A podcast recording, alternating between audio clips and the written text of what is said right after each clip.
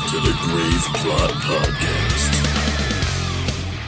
Welcome, everybody, to episode 126 of the Grave Plot Podcast. I am Skeletoni. I am Taylor of Terror. And uh, just welcome back to the show, everyone. Uh, happy to have you here. Bienvenue. Or not. You know, maybe you're not listening. If they are, then we're not happy to see them. No, fuck them. Yeah, We do this for the fans. fuck them all the way home. We do this for the fans and for the money. We, do we have either? No. so why why do we do this to ourselves? Hey, two people are watching. That's neat. Hi, people. Hello, people. anyway, so Taylor, Sir. what's new? Well, uh, as of this recording, we are one week away from the Grave Plot Film Fest. Yes. Oh, yeah. As of the recording, as of, as of the day you're listening to it, three days, guys. Three And- days. If you uh, are planning to come and have not bought your ticket yet, just let just let you know we're under thirty. We are officially under 30. Under thirty tickets left, um, and you know we're anticipating selling some at the door. Um, so if you are planning to come, I would recommend getting your ticket now. And you save three bucks. You do save three bucks. Um, of course, we don't get. Don't we have to give a commission to s- whomever? Yes. So we're actually losing money by buying, by selling them online. Well, yeah. That's fun. I love the internet. I mean, I chose to for us to absorb the fees instead of the, the buyers. So Oh, I see what you did. I'm doing you people a solid. Uh, anyway, um, yeah, man, that came up fast. January flew by, man. It really did, which was weird because it didn't seem like a lot happened. It was just kind of, you know, just kind of there. It was just because the government was shut down, I think. So we just- right? Uh, what a wacky fucking mess that was. yep. I love the fact that uh, Trump ended it, and then he's or yeah, he signed a a, a bill or an agreement to end the shutdown, and he's just like, "This is a great victory, guys. This is the best victory." It's literally the same deal that he turned down 35 days ago. Yeah, and he got no funding for his He wall, got nothing. and he's still acting like it's a victory for him, idiot. You know the best part about, or the, I think my favorite part during the whole thing was that I know that he was about to have a fucking conniption fit over the fact that he was not getting what he wanted, and it was all because I think he ended it or agreed to end it now because he wanted to give his State of the Union address, and it was driving him insane that he was being told that he couldn't, and all the more that he's being told he couldn't by a woman. Oh, yeah. That was probably making his head explode. Anyway, um, cool. Oh, do I need to wave at people? Is that- Yeah, wave, wave, wave. Uh, anyway, it's been a while since we've had anybody actually watching on Instagram. It's been a lot while since we've done it on Instagram. That's period. true, yeah. Anyway, um, yeah. But the government's open again, guys. Hey! Go USA. Man, I saw something uh, yesterday, or day before yesterday, before the government reopened, and it was like uh, U.S. courts cannot stay open past February 1st. And I was like, uh oh, I work in legal. that could drastically affect me. You know, uh, Wave to Silas. Hey, Silas. um, I work in uh, a nonprofit that does, or I work at a nonprofit that provides um, uh, home care for, uh, you know, elderly and invalid people. Um, and we get a lot of funding through grants and uh, other things like that. But a, a large number of our billing uh, dollars come from, you know, Medicare and all these government facilitated things. And like a lot of that's state regulated, but there's some federal to it too. So kind of in the same boat where it's like, okay, the longer this drags on, the more governmental departments are going to be affected. Um, yeah, I was a little worried for a minute that I was like not gonna have work. Yeah. That, that could be an issue. Did you see the the comments that Trump and whatever his nuts, whatever his name is, uh, their comments about grocery stores? Uh, no. First, it was this guy. I think his name is Ford, but he was like, "I don't understand what the problem is. I don't understand why these federal employees who aren't getting paid can't buy groceries What? because they're not getting paid. You stupid shit." it's like you answered your own question in your question. Um, and then Trump was like, "Well, you know, when you go to the grocery store, these people know you, so just tell them that you'll pay them later." It's like, okay, not everyone shops at mom and pop grocery stores. Yeah, and I even like small businesses because of people like you are not in the habit of running tabs for people. We just sold another ticket. hey, 28 left. Yep. Don't delay. I'm telling you. Yeah, guys, they're going to go fast, especially now because we're less than a week away. cool. Um so, I think before we go any further, want to thank our Patreon patrons. Let's do that. because they are the people that help this show continue, uh, help us buy uh, fancy equipment. Like this VCR filter. Yes. That's not true. I don't think we've used any Patreon money for equipment. It's amazing, mainly just to pay bills. That's true. But the bills are important as well, because without the bills, thank, thanks, Taylor. Uh, without the bills being paid, this show doesn't continue. And we're so very poor. That's true. Taylor might have not had a job shortly. and that would have put us in a bind if it weren't for these following people uh, Kevin Nesgoda, Jordan Morrison, Kevin Trent, Joshua Hodges, Carlos Rodella, Horror Ad- or The Horror Addicts, uh, Max Zaleski, and Aaron Meyer. Thank you so much, you lovely, lovely folks, uh, for supporting our show. Um, and uh, We are forever in your debt. well, until you stop giving us money, Yeah, or until we, you know, give you the things that you paid for. Right. And then we don't owe you anything. Yeah. Um, cool. Uh, Taylor, if anyone else wants to join the club and give us money and help us keep this show running, I encourage them to do so. Where can they go? They can go to patreon.com slash graveplotpodcast.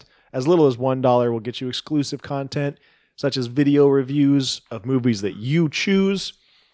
Uh, we have different tiers. You can get different content up to $100 a month, which will get you a fat unicorn tattoo on my ass. I'm just still waiting, guys. I'm waiting for my knight in shining armor to help me get a tattoo on this man's ass. Um, yeah, yeah, video reviews, like Taylor said, we just, uh, just right before this, just now, right before this, not half an hour ago, recorded a new video review for Street Trash. So if you'd like to hear our thoughts on that, give us money. Yep. You heard the man. Anyway, should we just mosey along to doing some uh, horror business? Let's let's do that. Too much Arabian nails, driving late at night. Circle 78. All right, everyone. So, real world horror is how we start horror business, and uh, why don't we just continue that trend? Huh? It's a good trend. Why change it now? I've I've had people tell me that real world horror is their favorite part of the show. Really? Yeah. Well, let's uh, let's try not to disappoint again. People love true crime, man. It's true. Uh, so, you know, uh, a wealth of real world horror, as we've talked before, is the state of Florida. Everyone's favorite hashtag. uh, Florida man uh, is just the best. Anyway, um, so down in Florida, hashtag Florida man, um, went to his his oh fuck his neighbors and people about town and threatened to kill them with kindness. Well, that doesn't sound so bad. Uh, kindness is his cute little nickname for his machete. Oh no. That doesn't. s- That sounds way bad. um, you know, I own several machetes, and I haven't named any of them. Is You it bec- should. Is it because I'm not hashtag Florida man? Well, yeah, probably. Um, so uh, yes, so kindness is his machete. Um, this whole thing started when uh, 30-year-old Brian Stewart's neighbors went to his house, uh, concerned about the yelling and banging that were coming from inside. Um, this is down in Pensacola, which I think is like the uh, like the redneck area of Florida. Mm. I mean, based on this story alone, I'd say Yeah. that's a safe assumption. This the story informs this, or I mean, maybe the other way around. What, what, I think I think you were right the first time. yeah. Okay. This story informs that assumption. Um. Yes. So this is reported by the Pensacola News Journal. Uh, according to the story, Stewart came out of his house with an arm raised, holding the machete, which had the word kindness written on it. So there, that's that's where it came That's from. how that's how you got the name. Um, t- t- uh, one of the neighbors stepped in front of the other to block the blade and suffered a half inch cut on his left hand. This reminds me of the time that I uh, sliced Jensen's hand with a battle axe. What? Yeah. Um, so your cousin, you know your cousin, has or had, I don't know if he still has them, but he had a couple like like just novelty weapons Of course you did. like a battle axe. Like it was very ornate, had a bunch of like shit all over it, and it was really fancy looking. Looks like something you'd buy at like the store in the mall that sells like samurai swords. or like pewter wizards and shit. exactly. um, and uh, you know, I'd been drinking, so had Jensen, in my No. in my defense. um, and uh, yeah, I just grabbed the axe and I started walking down the hallway. You were with like, it. "Look at me, I'm Leatherface." I grabbed the axe and had it kind of over my shoulder. I was like walking down the hall, and Jensen comes walking towards me. So I like kind of lift the axe up off my shoulder and I kind of bring it down slowly as if I'm going to, you know, hack at him, which I wasn't really going to do because that would be madness, obviously. Uh, You're not Florida man. right. But then Jensen just puts his hand up in defense. He's like, no. And uh, yeah, sliced into his like the the padding in his. I think that's where it was, like right here in the like, the webbing of his thumb. Uh, yeah. Then we had to go to Walmart and get some liquid bandage so I could glue his hand back together. oh, the fun things you do when you're drunk in your twenties. No kidding. Anyway, um, so I suppose this guy's been arrested Yeah, probably. for you know attacking people with a deadly weapon. Um, so that's neat. Good old Florida man never ceases to disappoint, except his parents. Oh boy. Oh, he looks like a winner. He looks like Florida man. Uh Apparently, apparently, he told them he was going to kill him with kindness. Brilliant. do, do, do, do, do, had to be stunned with a taser. he reportedly kicked and banged his head inside of the patrol car. Does not say how long he's getting. Guess he probably still has to be arraigned and everything. But Probably. He just needs uh, some time to cool off. yeah, Get his get his head right. I think uh, him and kindness have probably seen the last of each other, though. I would I would think so. Kindness is probably going to be spending some time in the police lockup. Yeah, as is Mister Stewart. Right, different lockup though, not Yeah. together. No, no, no, no, not together. Um. Anyway. Yeah. Uh. Like I said, I have several machetes. Have not taken a whack at anybody with it yet, though. Yet. Sorry, did I say yet? anyway, Anyway, cool. Florida, keep doing what you're doing. Keep on rocking.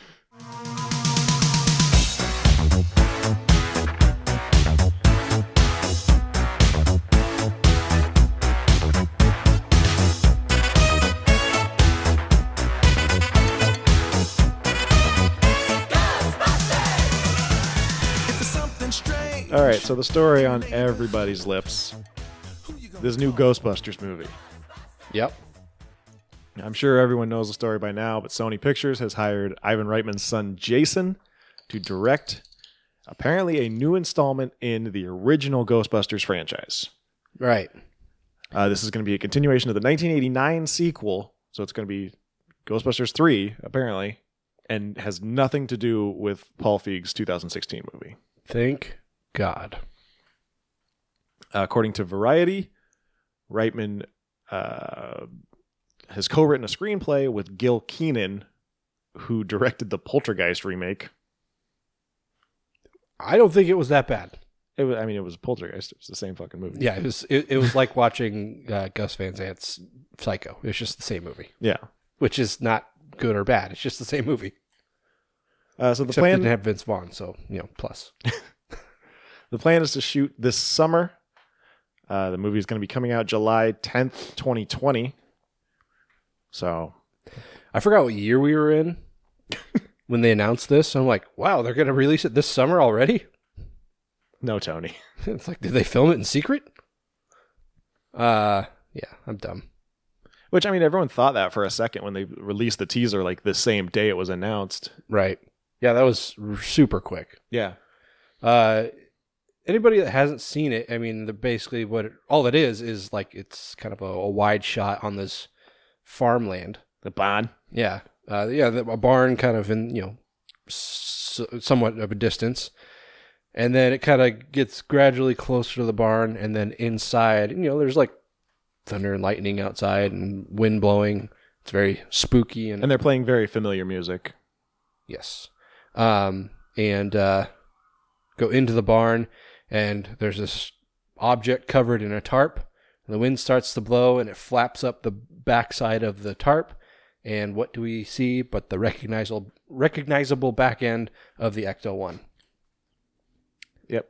But the The original Ecto-1. recognizable back end of Ernie Hudson.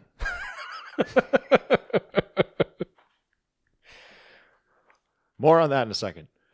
Jason Reitman uh, said that he has always thought of himself as the first Ghostbusters fan when he was six years old visiting the set.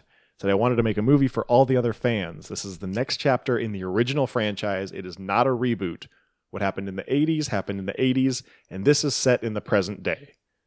So they're pulling a Halloween. Basically, yeah.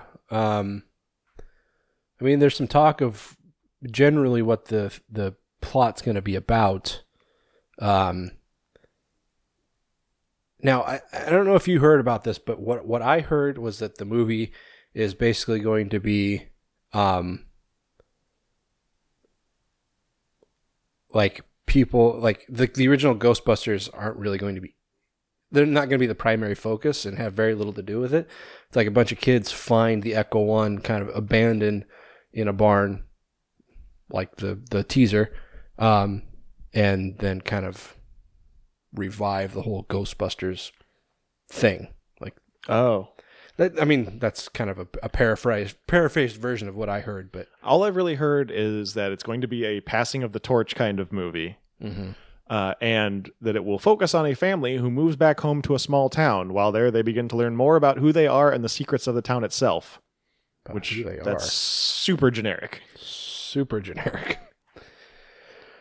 Uh, but yeah, like Tony said, it does it. It's going to be about these young kids. Uh, apparently, it's It's a going young to boy. be it's going to be two young boys and two young girls. Who uh, I mean, we say young, they're like twelve. Yeah, And I don't mean that in that way when someone is like twenty one. You go, what are you like twelve? No, but like literally, they're like twelve. Yeah, and which is confusing because you know we kind of know generally what it's going to be about that you know these kids kind of become Ghostbusters in a sense, uh, but then being so young that just it, it doesn't read right, I guess. Well, especially since you know I keep harkening back to the original script for Ghostbusters three, which is going to be a passing of the torch to Oscar right, who would be in his in his thirties. thirties Yeah, yeah. Um. Yeah, I, I I'm- I don't know. If this is the way it's going, I'm cautiously optimistic. I'm, I'm getting more cautious the more that info co- that comes Yeah. out. Um, so yeah, there's like this. The lead will apparently be this young girl who crosses paths with the aforementioned boy. Well, I haven't mentioned him yet. but- Uh, but she's 12 years old and an insanely smart kid. However, she often has a hard time interpreting and expressing emotions and speaks with a flat delivery that makes her observations humorous. Sounds to me like she might have Asperger's. I mean, maybe. Uh, though she wants to connect with others, she struggles with interpreting how her family and friends feel and has difficulty sharing her own feelings. See my previous statement. Mhm. Her science acumen is said to prove invaluable throughout the story, though. So, Hey, Silas, sound familiar? I think you got a letter to write. Did you guys pitch to Shloney? Shaloni? Shloney? yeah, Is that the Jewish Sony? I didn't want to say it. um, apparently, Ernie Hudson says that nobody has approached him with a contract. He said, I think the Ghostbusters fans have been wanting a passing of the torch dynamic to happen, so I know whatever happens is going to be in that tradition. I'm excited about that. I'd be more excited if they called me and offered me a job. but no matter what happens, the fact that they're doing it is really cool. oh, Ernie. Ernie always manages to say the right thing and then immediately turn around and say something awful. Like when he was like, "Oh yeah, I think it's really cool that they're doing an all-female Ghostbusters, as long as they're hot." He said that? Yeah, I don't remember that. Uh, ouch. yeah, uh, but it's like, you know, when people think about Ghostbusters, uh, they like I feel like they oftentimes they only think of Bill Murray, Dan Aykroyd, and Harold Ramis. yeah, A lot of times, Ernie Hudson gets left out of that mix. true. I mean, even in the movie, he was just a hired gun. Yeah, Like, I mean he- he's he not in answered- the first half. Yeah, he answered a classified ad. Yeah, So, and he's not a scientist, nope. which also kind of leaves him i- i- in, you know in the dark. Uh, but yeah, so I I'm not going to take what has or hasn't been offered to Ernie Hudson as gospel. Um. I mean you you know Aykroyd's going to be in it because he's got to be producing the fucking thing. Oh yeah. He, I mean, he owns it. He- Yeah, exactly. He owns the property. He owns Ghost World or whatever they called that company. right. So, um, I So mean, of course he's going to be in it. Yeah, he's like, well, can I work too? You want to check? Um, Murray will be the interesting one. I just, I mean, I still don't really want them to make it because uh, fucking Remus is dead, Yeah. and it's just to me the f- the the, f- the three of them working together, uh, is is what made the original series work. Yeah. is because those guys were so funny together. Um, and you know, I still love Bill Murray. He's just not the same Bill Murray. He's become very cynical and very dry. True. Um, and he, I mean, he that was always kind of part of his gimmick, but it's he's he's, he's become not not He's become crotch- old and yeah, crotchety. Well, I don't know that he's necessarily crotchety. He's just he's just old. He's kind of like a you know, yeah. I mean, whatever. Leave me alone. Yeah. That kind of guy. And then Aykroyd, he just sucks. Fuck him. I, I don't know when he sold out, but he has in spades, and it's uh sad. And Yeah. then yeah, I mean, yeah, this there's Ernie Hudson, but again, he's just he's kind of like the extra guy. Yeah. So I don't know. I, I feel like Harold Ramis was kind of the glue that binds uh, or bound Yeah. past tense. Yeah. Anyway, Yeah, I don't know. I want to be excited about it because it's, you know, a continuation of the original series, but I don't know. This story just doesn't doesn't sound like it's a continuation. It sounds like it's a new movie yeah. with these young kids who instead. It, I mean, it sounds like a new movie. It sound. I mean, it sounds like a reboot that piggybacks on the story of the original two movies. Yeah.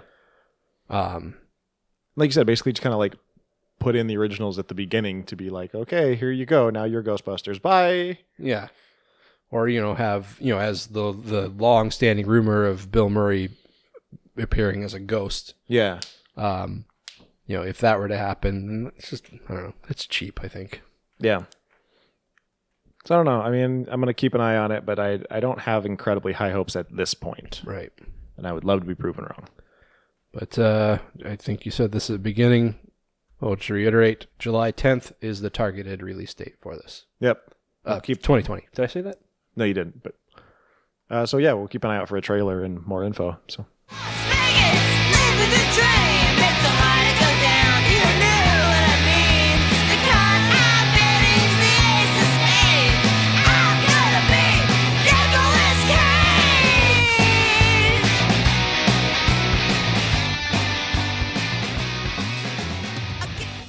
So last uh, episode we talked about the um, s- disappointing, uh, underwhelming, confusing. Any other adjectives? I don't want us to throw out Lynchian, but that was we kept saying that word. That's we did s- keep saying that. We just we just kept saying it. Surreal. Sure. Uh, Nicolas Cage movie Between Worlds. Um, yeah, just generally kind of a letdown. Um, but you know what? Fucking Raging Cage, he does not stop. Can't stop, won't stop. You got that cage train going, and it does not stop for shit. Um, he has been recently brought on to star in the feature length adaptation of H.P. Lovecraft's short story, The Color Out of Space. That's color with a U. What are, what are we Canadian? Sure. Yeah. or, but he was, he's English, right? Probably. I don't, I don't really remember. All I know is that he was a racist. He was that. Um, uh, the film is going to be directed by Richard Stanley, who directed Hardware, and I I know no, he Hardware. was from Providence, Rhode Island. Who does he think he is? What the fuck is this spin- spelling words with y- fucking U's? Seriously. Asshole. Uh, but yeah, Richard Stanley, uh, It is New England, I guess. sure. Uh, he directed Hardware, which I know, and Dust Devil, which I don't. That stuff was like the little things. Yeah. Yeah. Is that is that Dust Dirt Devil? Oh, that is Daredevil. You're You right. see, wrong. You're wrong, Fuck me. idiot. Would you go kill yourself? Whoa. Would you go jump off the balcony, Too dark. idiot? Too dark. Should I just demean you for the rest of the episode? No, you should just talk about Nicolas Cage. Hurt my feelings. Uh, Cage is playing Nathan Gardner, an affluent New, New Yorker. Hang on. I mean, we've seen him play that role before. That's true. He, I mean, he's he's range and cage. He's got the cage range. he can play dirty Alabama guy in a hat, and he can play affluent New Yorker sure, yeah. with no hat. And Probably. He, he can also play a, a drunk Elvis impersonator. Yep. Or he can play the Wicker Man. Peace, not the peace. uh, yes, Nathan Gardner, an affluent New Yorker and Family Man, and that's where he's played a New York affluent New Yorker before in Family Man. Oh yeah. That was a solid movie. I know it's kind of a cutesy, like m- mostly like chick flick, but I actually kind of liked it. I liked Matchstick Men. That was good too. That had a lot to do with Sam Rockwell. Sam Rockwell's good. He's solid, solid, like in uh, Poltergeist. Yeah. favorite favorite Sam Rockwell movie though is uh, Confessions of a Dangerous Mind. It's so good. Have you seen that? I don't think so. Where he plays um uh fuck the guy that started the Gong Show, who claimed to be a secret CIA operative. I did like him in Seven Psychopaths. That was good too. He was one of the seven, one of the seven psychopaths. One of yeah, the, the titular psychopaths. Yeah. Sam Rockwell is not in the color. what the hell? What the hell's it called? The color out of space. Uh, yep. Um, You say not yet. I said yep. Oh. You're like, not yet, but I'm going to get him cast. It's the last goddamn thing I do. Uh, okay. Uh, affluent New Yorker and family man who has taken up residence in his father's old ho- farm homestead. Uh, they are busy adapting to their new life when a meteorite crashes into their front yard. The mysterious aerolite seems to melt into the earth, infecting both the land and the opposite properties. Or, sorry, I skipped a line. Uh, infecting both the land and the properties of space time with a strange otherworldly color. without a U. Make up your mind, H.P. Lovecraft. Um, to their horror, the Gardner family discovers that the alien force is gradually mutating every life form that it touches, including them. Dun dun dun. Uh, the film is going to star Jolie Richardson, uh, who was in Nip Tuck. Um, what else? Uh, Red Sparrow. Red Sparrow. Uh, she's in some other King Ralph. sure. Uh, she was in another sciency movie. You know, one of them science movies. oh, um, Event Horizon. Ah, She was in that that movie. You know, you know Event Horizon. I do know it. You've seen it. Yep. Uh, Tommy Chong. what? I'm in. Uh, Elliot Knight, who's from uh, the Titan show on the DC's on DC's uh, streaming channel. Uh, Julian Hi- uh, Hilliard uh, from The Haunting of Hill House, and oh boy, Koryanka? Yeah, let's go with that. Koryanka Kilcher from The Alienist. Um, yeah. So, I mean, this was actually somewhat of an inspiration for a short story by Stephen King, uh, who that you may have recognized on screen in Creepshow. Yep. The story of uh, Jordy. Nelson. No, I don't think that's right. No, that's the guy from the Packers. Yep. Yep. I don't know. The one with Stephen King with the moss on his face. You know. You, you know the one. You've Yeah. seen. You've seen. You've seen- Creepshow. You've seen movies. Um. Anyway. I was drinking out of a red cup. You've seen movies. I think that's the latest Mulaney reference we've had in a while. Yeah. Usually we've had like two or three by now. Yeah. Anyway, um, so the most exciting thing about this is it's going to have Nicolas Cage. This could be The second most exciting is that it's going to have Tommy Chong. right. Have Nicolas Cage and Tommy Chong ever been on screen together? I don't think so. Then this is a fucking masterpiece already. I mean, God bless whoever cast both of them in this movie. Because this is the thing that I think uh, everyone needs that they didn't know they needed. Yeah. Um, cool. So uh, it's uh, it's currently set for uh, production set to start in February in Portugal. All right. Because why not? Um, Is there a lot of farmland in Portugal? I mean, I guess. There must be enough. I mean, it's.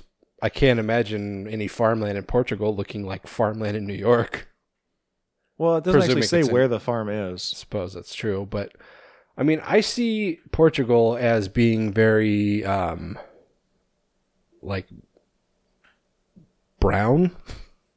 I mean, just you know, probably like vast, wide, or like um, not not like lush green and you know wooded areas like you would find in like uh, like upstate New York and stuff like that Yeah. uh, just a, a very different landscape. And I, I feel like anywhere to see that, you'd probably have to like go to the Midwest or South, which could be the case. But anyway, those are just me thinking my thoughts. Yep. Cool. Very excited. I, Yes. I hope this is the awesome movie that I wanted Between Worlds to be yes. because I want Nicolas Cage to get back on track with making awesome movies. I hope him and Tommy Chong are on screen together like a lot. Yes. Just seeing who can out crazy the other. Yes. Cry, little sister. Cry, come to your brother. Burn, Jamie, sister. So, a while back, I don't remember how long ago, but we told you about Rob Thomas not the Matchbox 20 guy, Matchbox Twenty. Ugh. the Veronica Mars guy, pitching a Lost Boys pilot to CW. Well, CW was like, no. but then Heather Mitchell, who is a co producer on Grey's Anatomy and Scandal, came along with a new pitch and they said, yeah. so CW is making a Lost Boys pilot. Uh, Rob Thomas will produce. Again, not the Matchbox 20 guy. I wish it was the Matchbox Twenty guy. Get a load of this synopsis. Welcome to sunny seaside Santa Carla, home to a beautiful boardwalk, all the cotton candy you can eat, and a secret underworld of vampires. That's probably not in the tourist brochure. After the sudden death of their father, two brothers move to Santa Carla with their mother, who hopes to start anew in the town where she grew up. But the brothers find themselves drawn deeper and deeper into the seductive world of Santa Carla's eternally beautiful and youthful undead. Wait. So it- it's exactly like the movie. So I mean, are they just remaking the movie into a TV series? That's kind of how it sounds. Huh. Because remember, Thomas's was going to be like a almost like an anthology where each season would be a different decade. Do you remember this? Vaguely. I, think mean, it was this was a supposed- while ago. wasn't yeah, I think it was supposed to start in the 60s, it? Okay. but it was like the vampires would be in every se- uh, every season. Naturally, because they live forever. Yeah, never die. Party hard. Is it? Wait, what? What's the tagline? I can't remember. it. Never grow old, never die. Have a good time all the time, always eat the worm.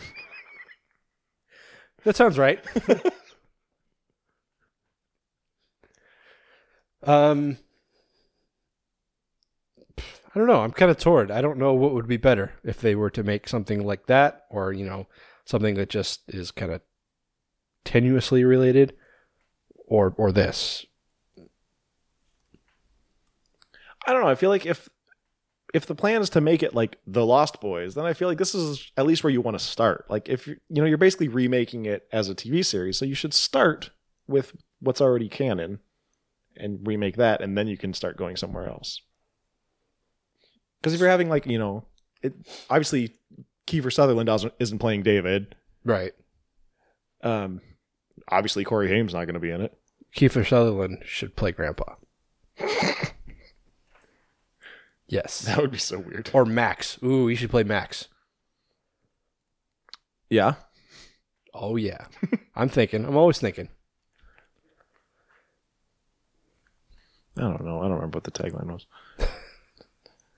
I feel like like Party Hard was in there somewhere.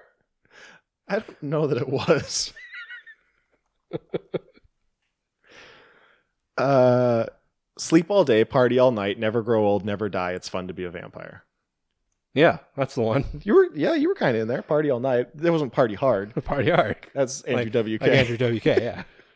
That's where that's where Andrew WK WK got the song from the Lost Boys. from Lost Boys. Obviously, Because what do the Lost Boys do? they They party hard. They eat biscotti. Uh, So you hype? I don't know. Do you Maybe. expect this to go to series? maybe? I don't- Honestly, it's weird to me that they only ordered a pilot. I mean, like they- you know what this is. they got to have something to replace their vampires shows that are over, I guess. Yeah. I mean, so I mean, the the, the path that the series took, um, basically all the sequels. Actually, the first sequel wasn't too bad, but was it like the were there two more sequels after that? Those were duty It was like the thirst and the tribe. something. I don't know. I mean, they couldn't possibly compare to the original, obviously. So even even the first sequel was not up to par, but it wasn't. That was weird. I didn't like that at all. Nope. That was a bad time. um What was I saying? That completely threw me off track. Uh, the sequels were garbage. Right. Uh yeah, the sequels weren't that great. I mean, it's compared to the original, um but the second one wasn't completely unredeemable. Um The second sequel or the second movie? the second movie, Oh, okay. the, the first sequel. Um, anyway, uh, I mean CW, like I like their superhero shows. Um, they've been pretty solid so far. Um, you know, they brought they re- rebooted Charmed and uh, Roswell. Um, and I don't think Roswell started yet, but it, I think Charmed has been doing well. How about you? Are you excited? I don't know. I mean, like I said, it's weird to me that they ordered just a pilot because you already know what the pilot is going to be. So why not just order the series? So I don't know. I I mean, I you, you- I don't think you watch like any CW shows, do you? No. Yeah. I mean, they kind of have a feel to them. I mean, if they try to make it like Vampire Diaries or something, that's going to be a mistake. Yeah. And that was kind of the issue with the sequels. Um, I mean, among the several issues with the sequels is that they made it too, um, I don't know, douchey. I guess just uh, too, too too much of like a teen show or a teen movie. Mm. um, a, like a teen, like a movie geared for teens that was rated R. Interesting. Anyway, um, we'll see how it goes. But to answer your question about pilots, like, I mean, pilots aren't necessarily to air. Pilots, Yeah, are- I know. Okay, But I'm just saying, like you you know what it's going to be, like especially when the synopsis is the exact same as the movie, sure. unless it's just like really poorly acted or directed or something. And maybe that's what they're trying to s- suss out. That's the word. Maybe I don't know. We'll see. We will see. Maybe. Yeah, yeah, maybe. Good point.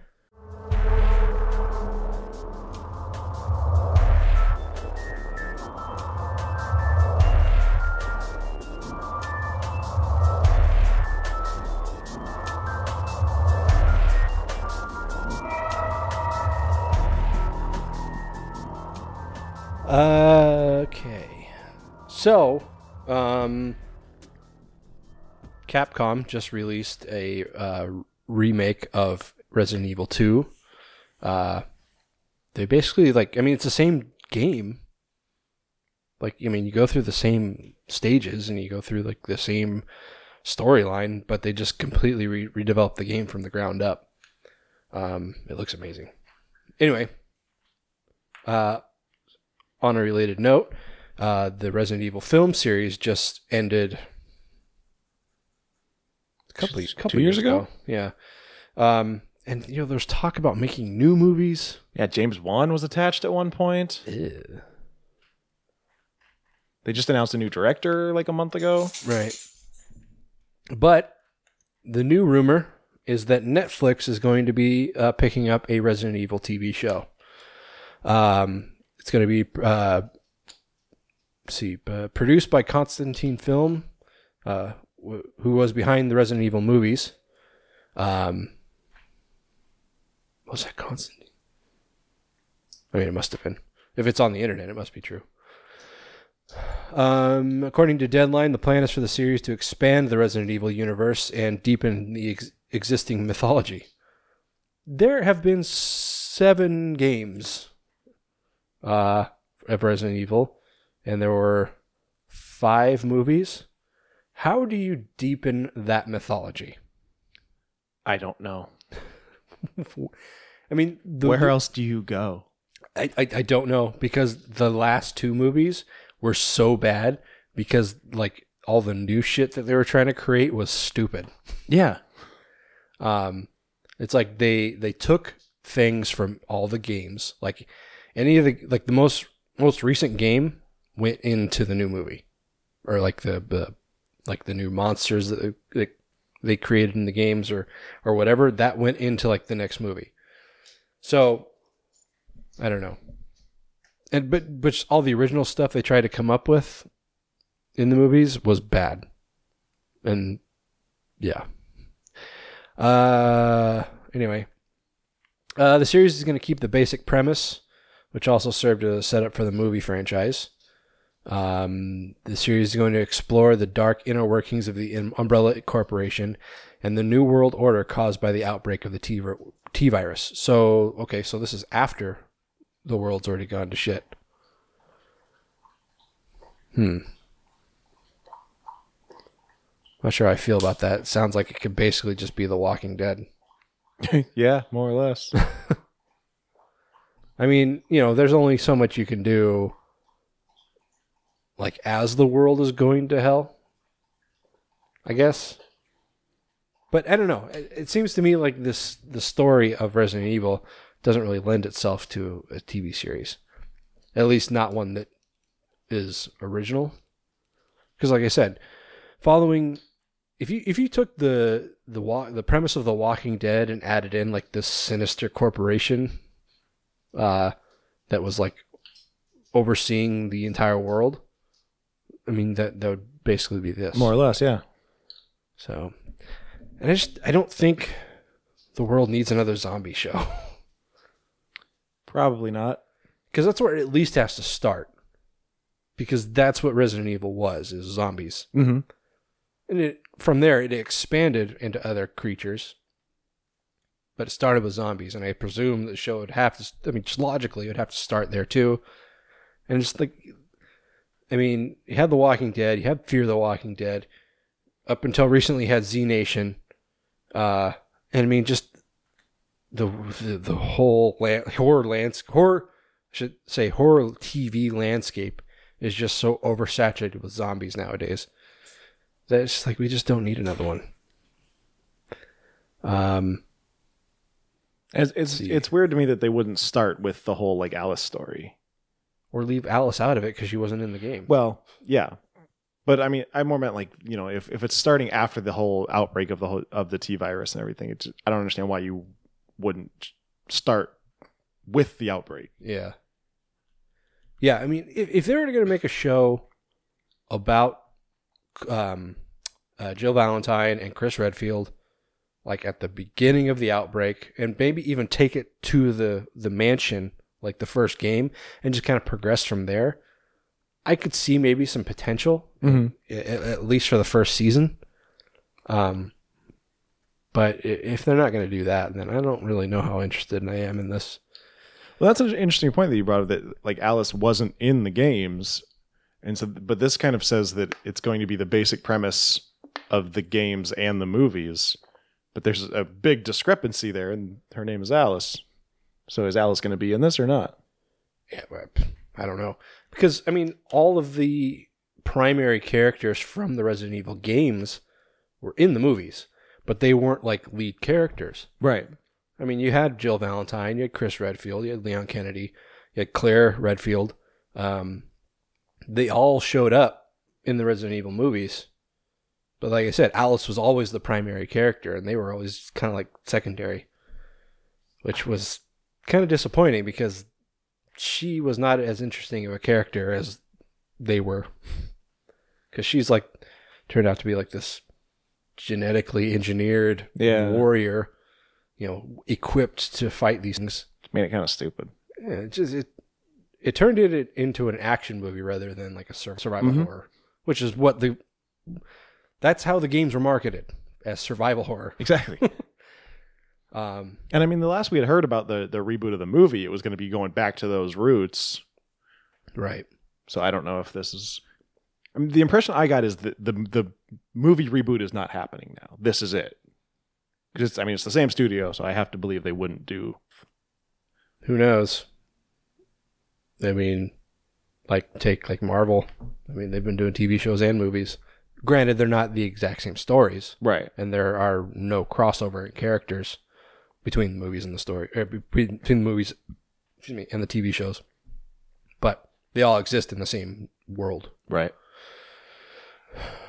it was always kind of interesting to me that even though like none of the Avengers characters appeared in any of those Marvel shows they'd always kind of talk about the incident which was like the alien invasion from from the first Avengers movie and just always ref- reference like uh you know uh you know guys guys in iron suit or metal suits and you know just you know the, the big green monsters and things like that um kind of off topic but you know they're canceling all those shows Mm-hmm. that's a bummer. Anyway, so Resident Evil TV show on Netflix. Um, Oh, uh, let's see. The project's in its early stages. The series is expected to incorporate all, all of Resident Evil's signature elements, including action sequences and Easter eggs. So, All right. yeah, I mean, it, I guess it, it sounds like they'll pay homage to the games, but whether or not they're actually going to stay true to them is left to be seen. Yeah.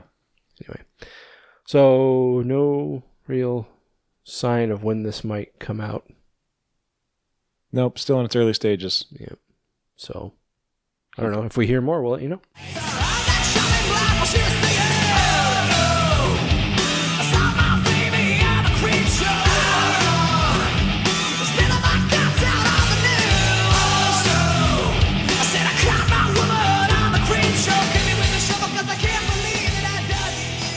So we've talked before about the new Creep Show TV show uh, coming to Shudder, based on, of course, the film from George Romero and Stephen King.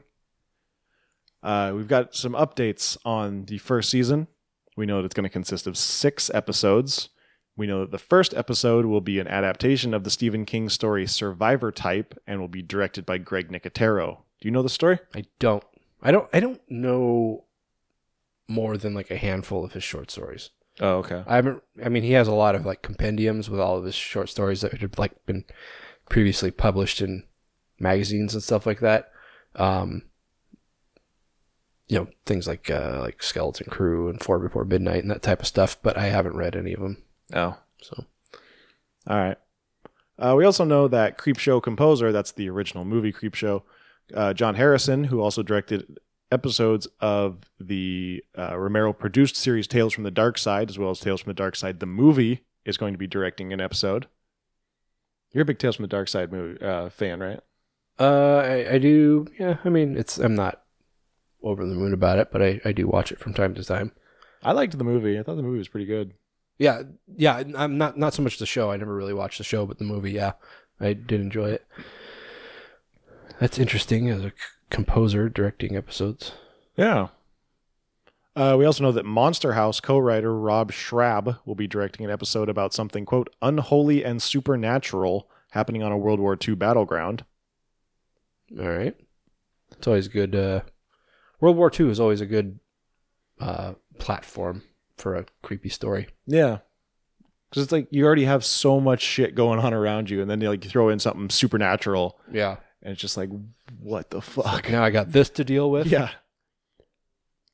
Uh, we also know that one episode of Creepshow will be based on a story by Joe Hill, who of course is Stephen King's son.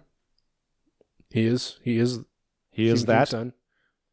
Uh, what else do we know? We know that Christopher Buhlman, B- Buhlman, Billman? uh, who is a Billman. who is a horror novelist.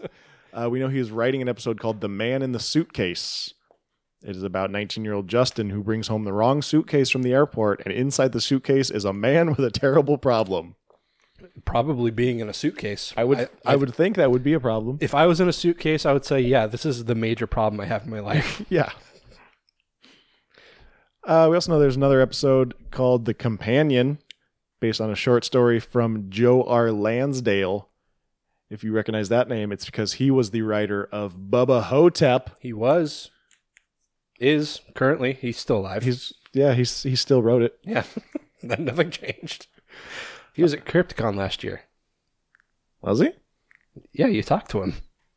Did I? Pretty sure. Oh, Pretty sure you gave him his gave him our card. that sounds like something I'd do. I, I do give people my card. uh, as well as his children Keith and Casey. They wr- wrote this this episode with him. Uh, this one is about 13 year old Harold who decides to explore the long abandoned farm of the late Raymond Brenner and finds that he's got a new companion, a murderous, indestructible scarecrow. That does not sound like a good thing to That's happen. not that's not a good friend. That's a bad friend. I don't want you hanging out with them. no. Uh, this adaptation is being written by Matt Venny, who has written the Stephen King miniseries Bag of Bones. Uh, yeah, as well as Yeah, yeah, he did that. I my mind went elsewhere, as well as White Noise Two, Mirrors Two, Fright Night Two, and The Exorcism of Molly Hartley. It's a lot of things. A lot of number twos in Yeah. there. twos as in poop. yep. Like number twos of movies that weren't that good to begin with. Yeah. I don't think I knew they made a white noise too. Uh, God, did I see it for whatever reason? I feel like I did. I'm assuming Michael Keaton is not in He it. is not in it. that is a good assumption. Just like Keith Sutherland was not in Mirrors 2. Yeah, I knew that. But you know who was? Ren Stevens. And she took her top off. All right. And little prepubescent Tony inside you was like, yes. It's like, oh, yeah. success. Except she has big fake boobies now. It was a Does she little weird. really? Yeah. Yeah.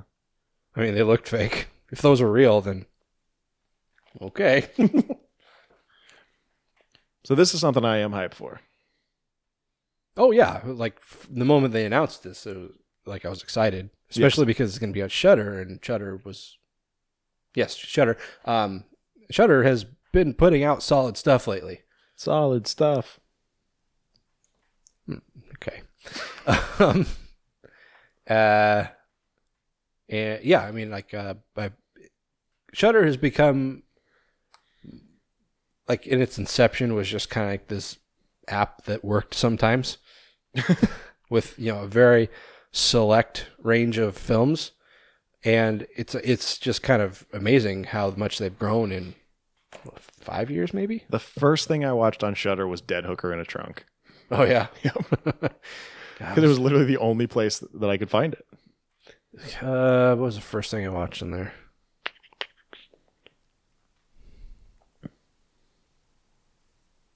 Fuck, I don't remember. It's been so long since I, the first time I used Shutter. Like I said, I had to watch it on my phone, and then I tried to like cast it to my Apple TV, and it just was not working. So for once, Cheese is actually happy that I have Shudder. Because she's been reading those The Discovery of Witches books, and she's fucking in love with them. Oh, And the series just came out on Shudder. right. With uh, what's his It's face? Matthew Good. Matthew Good. I've heard his name about 40 times in the past three days. Have you? because of cheese. Yeah. Because apparently she not only is she really into these books, she's also really into Matthew Good. I, I feel like a lot of women are really into Matthew Good. Uh, who was it? My s- my sister? I think it was my sister. She's got Ladywood. Lady Wood. for it. Uh, yeah, I don't think it was my wife. My wife. My wife. I haven't done that in a while. Rose was over here the other night and she was Lynn was telling her about it and she was like, Matthew Good's in it. And she's like, Matthew Good. Oh, he's handsome. And I was like, I know, he's very handsome. And I was like, You're like, I agree. I agree. He's very handsome. Uh, yep. You know, Shudder. Yeah, I mean Shutter. Just you know, keep on Just killing the fucking game, dude. keep on trucking. You know, Keep on doing what you're doing. because it's good. Because you're killing the fucking game. Cool. So uh, that's horror business, guys. That's it. That seemed like a long time. Nope, Not that long. we just rambled. And it made it seem like it was long. Yeah. Just idle chatter, Yeah. as we do As we're doing right now. right now. I learned a new term that the British use called waffling, which is basically what we do almost the entire show, which is just rambling about nothing. Oh, not like waffling, like, uh, I don't know. Yeah, no, no. Waffling is just a term for just rambling, just talking about nothing. I like waffles. Waffles are bomb. The other night we went grocery shopping and then was like, What do you want for dinner night? And I was like, Chicken and waffles. She was like, Yeah, okay. I was like, No, we're buying fucking chicken and waffles and we're eating chicken and waffles for dinner tonight. And we did. And she was like, This is really good. And I was like, I know. Yeah, I remember uh, uh, right after our wedding, we um, we had gotten a Belgian waffle maker and a deep fryer from you guys. Not not not both. You got us the deep fryer. Hell yeah. Hell yeah, fam. um, Hell yeah, did. Uh, Uh, yeah. So shortly after, actually, it wasn't shortly after. It took a long time for us to actually break out like our new appliances, but um, yeah, chicken and waffles with our wedding gifts. It was awesome, and we haven't done it much since because it's a lot of work. it takes a lot of work to make f- like fried chicken and waffles. What? We're waffling so bad right now. uh, we have fun. Should we just uh, talk about some movies? I mean, we could. Or should we just talk about chicken and waffles for another hour? I mean, I could do either. I'm good either way. I could go either way. No. Uh, let's talk about some movies, guys.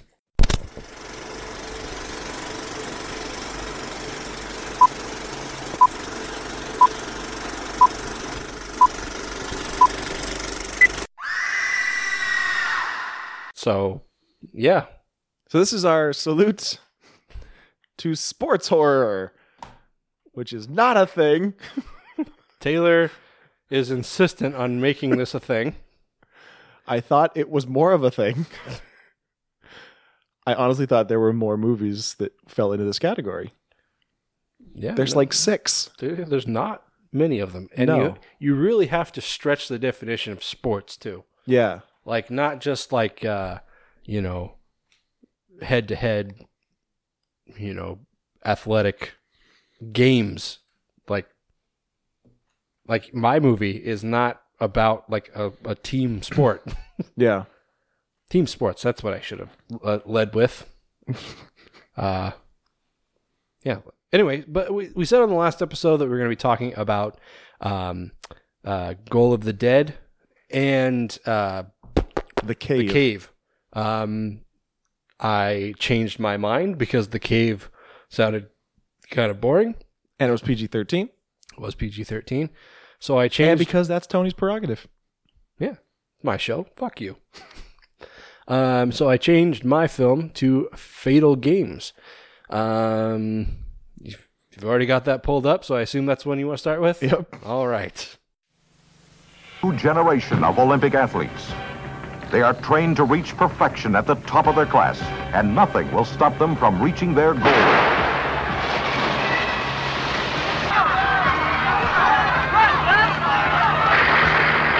Competing in the next Olympic Games. Yes, and he lay! She forgets say goodnight to me. You missed yours. Never mind. Talk to you Thursday. Hi. What's the matter? Swell and uh, parents called my folks last night. As the laughter fades, the terror begins. Someone is stopping the nation's top athletes dead in their tracks.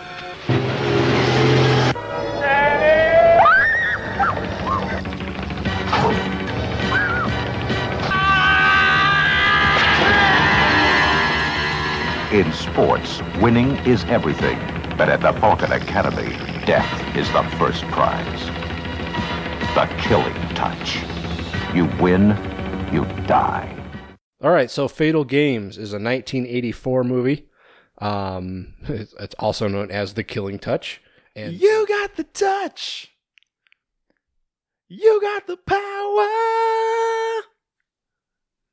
I don't, I don't know this thing that You don't know the touch from the Transformers soundtrack? No. The animated movie from the 80s? Yeah, I don't really watch that movie. Bro, I was I was never really a big Transformers guy. were you an Autobots guy? What? Were you an Autobots guy? What do you mean Autobots guy? Isn't that the same thing? No. They're two different franchises. Oh no, I, Or, I mean, GoBots, not Autobots. Oh, pff, fucking GoBots. the the Kmart Transformers. Uh no. No, I was uh I mean around that age br- to- bracket, uh I was m- more like Ninja Turtles. I just, I just never really Yeah, I was pretty into Ninja Turtles too. But, maybe you don't know the touch? That's such a good song. No, I'm sorry. I don't know the touch from this Transformers soundtrack.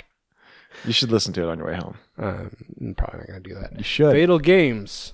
Um, also known as Olympic Nightmare. Right.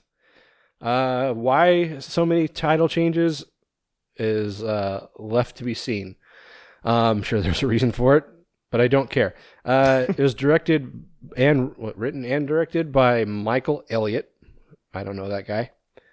It's Chris Elliott's father. Oh yeah, stand in the place where you are. You know, cabin boy. Quick, grab my small hand. uh, okay, so this takes place at uh, the Falcon Academy of Athletics. Is that a thing? Like, not necessarily the school, but a school for sports? Is that a thing? I don't think so. I mean, I know they have like uh, schools for like science and um, And I mean, I know there's like Duke, where like you know, yeah, you're getting a degree in communication. Sure, you are. You're getting a degree in basketball. right. uh, yeah, but I mean there there are schools that are f- developed around a certain field. I mean, there's like tech schools for technology, schools for art. Um, so maybe there are schools for sport, but or you know, particularly to train athletes. But I don't know. Uh, I've never heard of such a thing. yeah, probably doesn't exist. It's probably, Probably. not a real thing. Um, This movie opens with a song that's like, it's, it's straight out of the like '84. It's like it's almost a ripoff of like the best around yeah, by Joe Esposito. right um and uh and also push it to the limit from Scarface.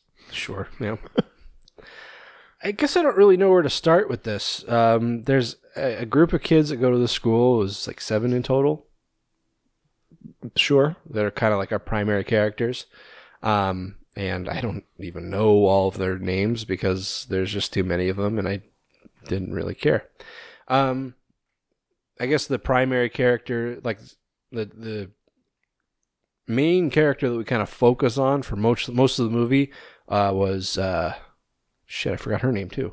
Uh, Annie. Um, and uh, yeah, that's. I don't know. This, this suffer. This movie starting off with the review already.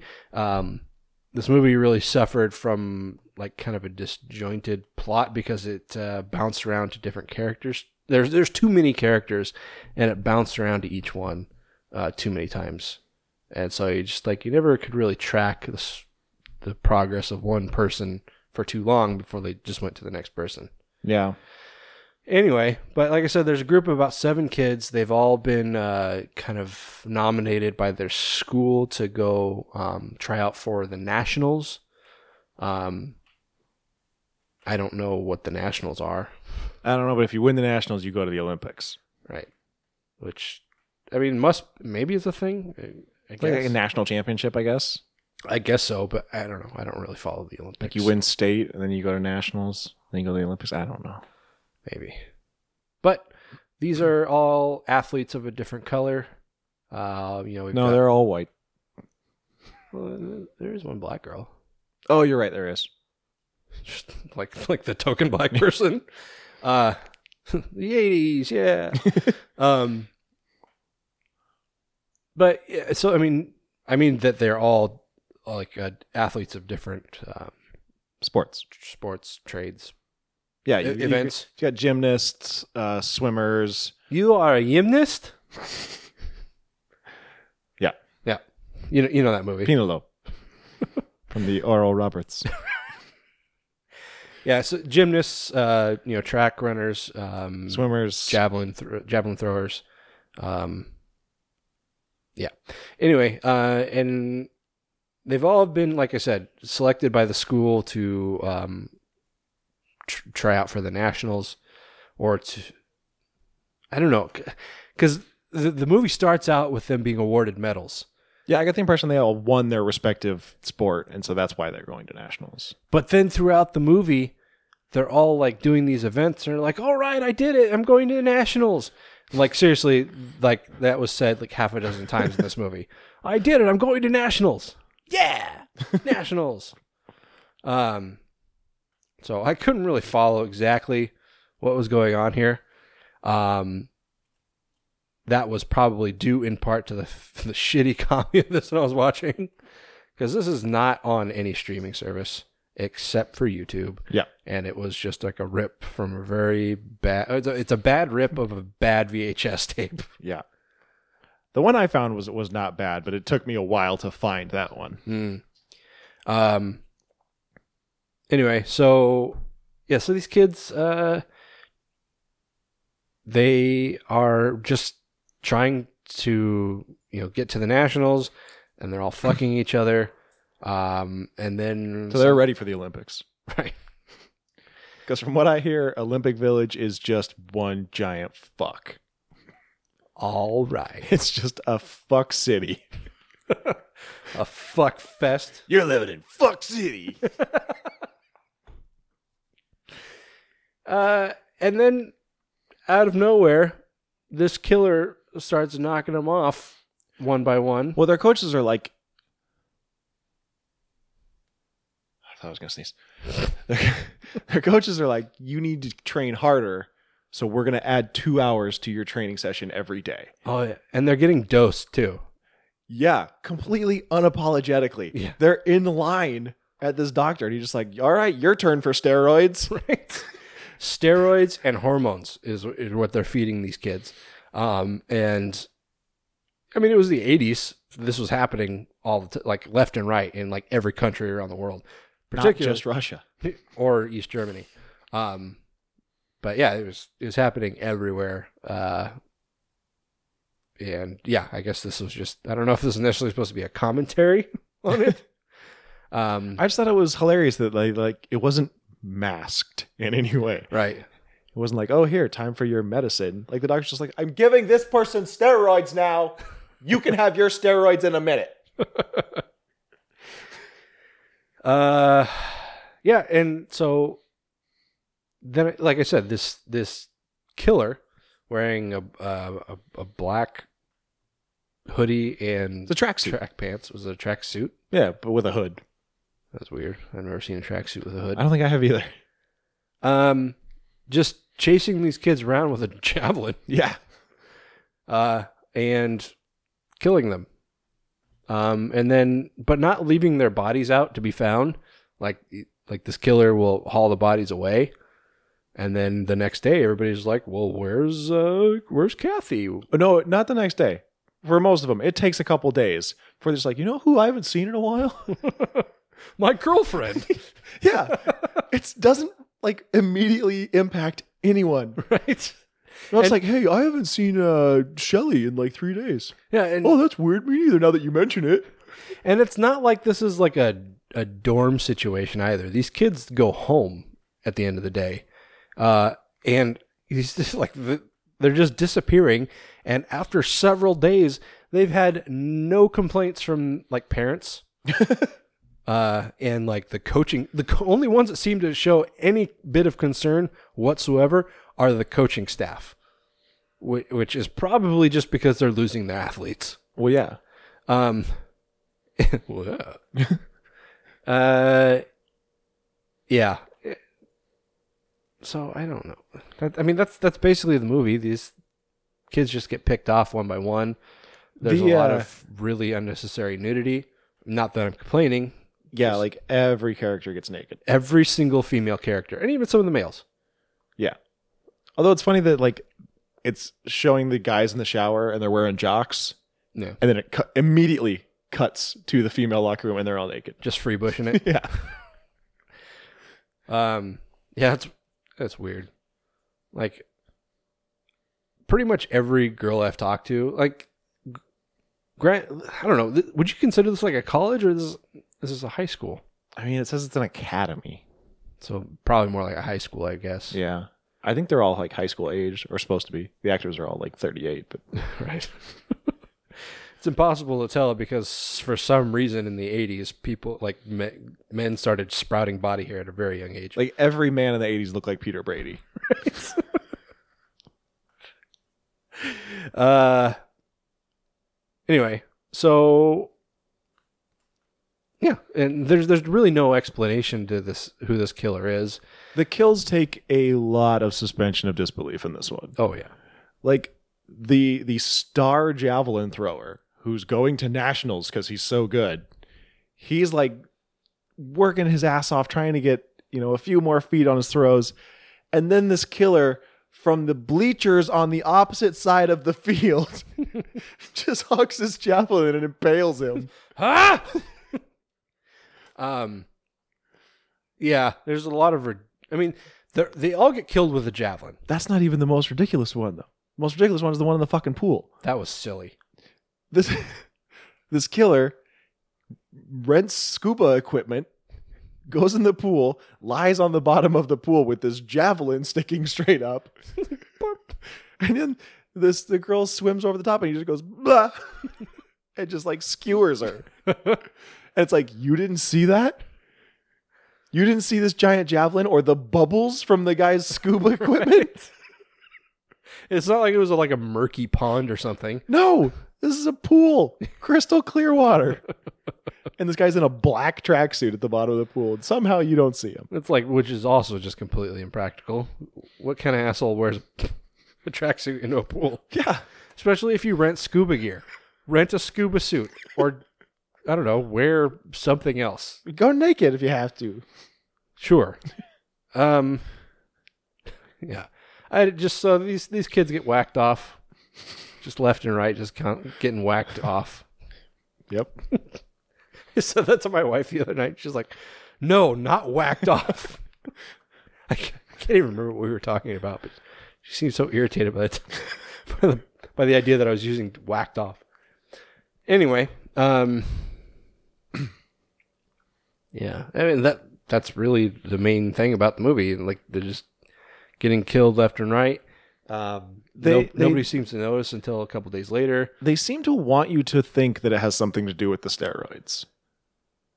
You think? I mean, that was the impression I got is that the like the steroids were going to be some kind of red herring because they kept bringing up the steroids. I guess. Uh, I I mean, so yeah, I was like, oh well, the killer is probably like on the steroids and it made him go crazy or something. He's got roid rage. He's gonna Chris Benoit everybody. Ugh. I mean, it's not too soon, I guess, because it was a long time ago. um, It's a cautionary tale, man. sure. Don't do steroids. Yeah. You might kill your family. um, so do we want to talk about the end? well, I mean, yeah, it's older. Well, older than me, almost as old as you. So the killer is Ray Finkel. Yeah, so th- there's a school nurse. Well, not well. She's kind of a school nurse, I guess. I mean, she is a nurse, and but she's kind of the one that's like dosing the kids. Yeah. uh, at the behest of this doctor who runs the school. I guess. And is also played by uh, Michael Elliott, the director. Oh, really? I didn't know that. Yeah. Um. Yeah, uh, it seems like th- this uh, nurse that's played by Sally Kirkland, who's like really the only recognizable actress in this. Um. Oh Christ. Anyway, um. Yeah, so she is uh, the one who like kind of tries to defend these kids and tries to, to talk the doctor out of giving the kids like hormones and and steroids and basically all these not necessarily illegal but frowned upon drugs. Um, and juice. yeah, and it turns out like at just completely uh anticlimactically reveals that she's the killer. But I mean, I feel like at this point you kind of already know she is. Really? I, I yeah. I mean, I wasn't sure, but I'm like, it kind of seems like the the nurse might be the killer here. I guess I just didn't care that much. I actually didn't know if they were going to reveal the killer.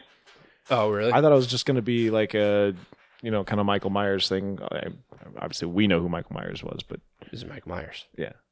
But that's just going to be one of those kind of things where it's just like, oh, it's just this crazy killer, and who knows who he is. And Right. Yeah, I mean, I, I guess it could have gone either way. And yeah, by by the time they revealed this, I was pretty checked out of the movie. Yeah, Um, same here. and like the whole reason that she's killing everybody is because she had she she was a guy, and she got a sex change to compete in the Olympics against women, and they wouldn't let her. Yeah. I don't. Was it? sup- Was she? Did she try to do it? Like, Like on the sneaky sneak? Yeah, was she trying to like get away with one, like pull one, pull one over on him, or did they know? I don't know. Because I mean, This is literally revealed in a headline. yeah, Like we don't get the backstory on this. there's some interesting uh, concepts in this movie uh, for, for for an '80s movie. Nowadays, it, it wouldn't you know nobody would really, well, n- not nobody, but it, I guess they wouldn't be uh, thought about like they wouldn't be as taboo, I guess. Yeah. um, in that you know you have transsexuals, or sorry, tran- transgenders, transgenders, and um, uh, a lesbian couple, which is just not Oh, that's right, something yeah. you see in '80s movies very often. And the the is it the same nurse that tries to grope the girl? Yeah, Well, she's giving her a massage and she's like, whoop. yeah, w- that was weird. That was very weird. I've never had a massage before, but I know that you usually have a towel over your private areas yeah. uh, And I know that fingers don't go inside. in your butt. Finger- Fingers don't cross the plane. Yeah. Like she was just sh- like she would like rub her shoulders and then work her way down her back and then just like slide her hands on her ass and then start like working like her hamstrings and stuff. But then she was just like working her way back up her leg and seriously, she was like trying to s stick a thumb in this girl's butt. Yeah. It was weird. It was quite weird. It's inappropriate behavior. Yeah. But then you got like a like a a glimpse of this girl's butthole, which was just weird. it's like you don't really see that in movies very often, No. or really at all. So it's just like, whoa, okay. uh, yeah, It almost seemed like a uh, sleepaway camp style reveal where it was just it was supposed to shock you, it's just like, but it doesn't make any sense. yeah, it doesn't fit into the story. and it was so casual too. It's like it was kind of like a two part reveal. like the killer throws. By the way, a javelin is the most impractical k- like weapon that you could have. You're carrying around this fucking like six foot long lance. yeah. It's like just have a knife. It's gonna be way easier and just as deadly. Yeah. Or if you want something to throw, I don't know, just get like a a metal pipe with a point on it or something. I don't know, just something. Carrying around a javelin is completely impractical. Hell, even with a shot put, you could do some damage. Sure, but because this Especially as hard as she can apparently throw. Right. But this woman is apparently like a shot put star. Um, and so naturally she's got to have her shot or not shot put, uh, javelin. Javelin. Um, so she's got to use her javelin. And like up to that point, it doesn't make any sense. It's like through the whole movie, you just got this killer that's killing people with a javelin. And you're just like, why? Use something else, anything else. Yeah. Use a baseball bat. That'd be way more practical. Yeah, like there's no uh there's no mixing it up. Like everybody gets the javelin. Yeah. And it's just like, okay, I get it. It's sports equipment, but why? Yeah. And then so she she lances like as the killer, she lances uh Annie like kind of through her side with it. And then her boyfriend Frank? no, I think it's F- yeah, Phil. Her boyfriend Phil finds her in the hallway of the school. Like they're always at the school after after dark. Could- Could you have gotten into your high school after dark? No. Me neither. Absolutely not. it's just like doors are just unlocked at night in in you know private property. um. eh, anyway, so she he carries her into the infirmary in the middle of the night. He he walks in carrying her and he's like, uh, "Diane, are you here?" It's just like it's like midnight. Why would she be there? But she is, which doesn't strike him as weird. I- Right. I feel like it should have. Um, and uh, she's in the back room, like pulling off her killer wardrobe. And she's like, "Yes, I'm here. One second. And she comes out and, like, I don't know. She's like rounding up band- bandages or something. And in the meantime, Nancy, or why do I keep on kind of calling her Nancy? That was another character. Annie is laying there on like the bed, and picks up this newspaper about Diane having a sex change and then trying to compete in the Olympics. Uh, wh- Why was that out? I I don't know. and why did that trigger her to go? Oh, she's the killer. Yeah. And I don't understand why that made her the killer. Why is she like, oh, if I can't compete in the Olympics, no one can. Yeah, I don't understand. This was poorly conceived. Yeah. And then there's just like this chase scene up a stairwell, and then she falls off the stairwell and gets impaled on a trophy. Right. And then that's the end of the movie. Yeah. Like literally, that's the end of the movie. yeah, credits roll. We, we like like you see the tip of the trophy kind of covered in blood, and credits start rolling next to it, and that's that's it. Yep. You know, I feel like this suffered from trying to explain too much, and the explanation was not a good one. Yeah. Uh, whereas, you know, something like Halloween, where it's just like in the original Halloween, there was no explanation as to why Michael Myers were- was killing people, other than the fact that he was just a psychopath. Yep. Um, and you know, nobody really seemed to be clamoring for an explanation. Um, and uh, I mean, they easily could have done that in this, and it would have salvaged a lot.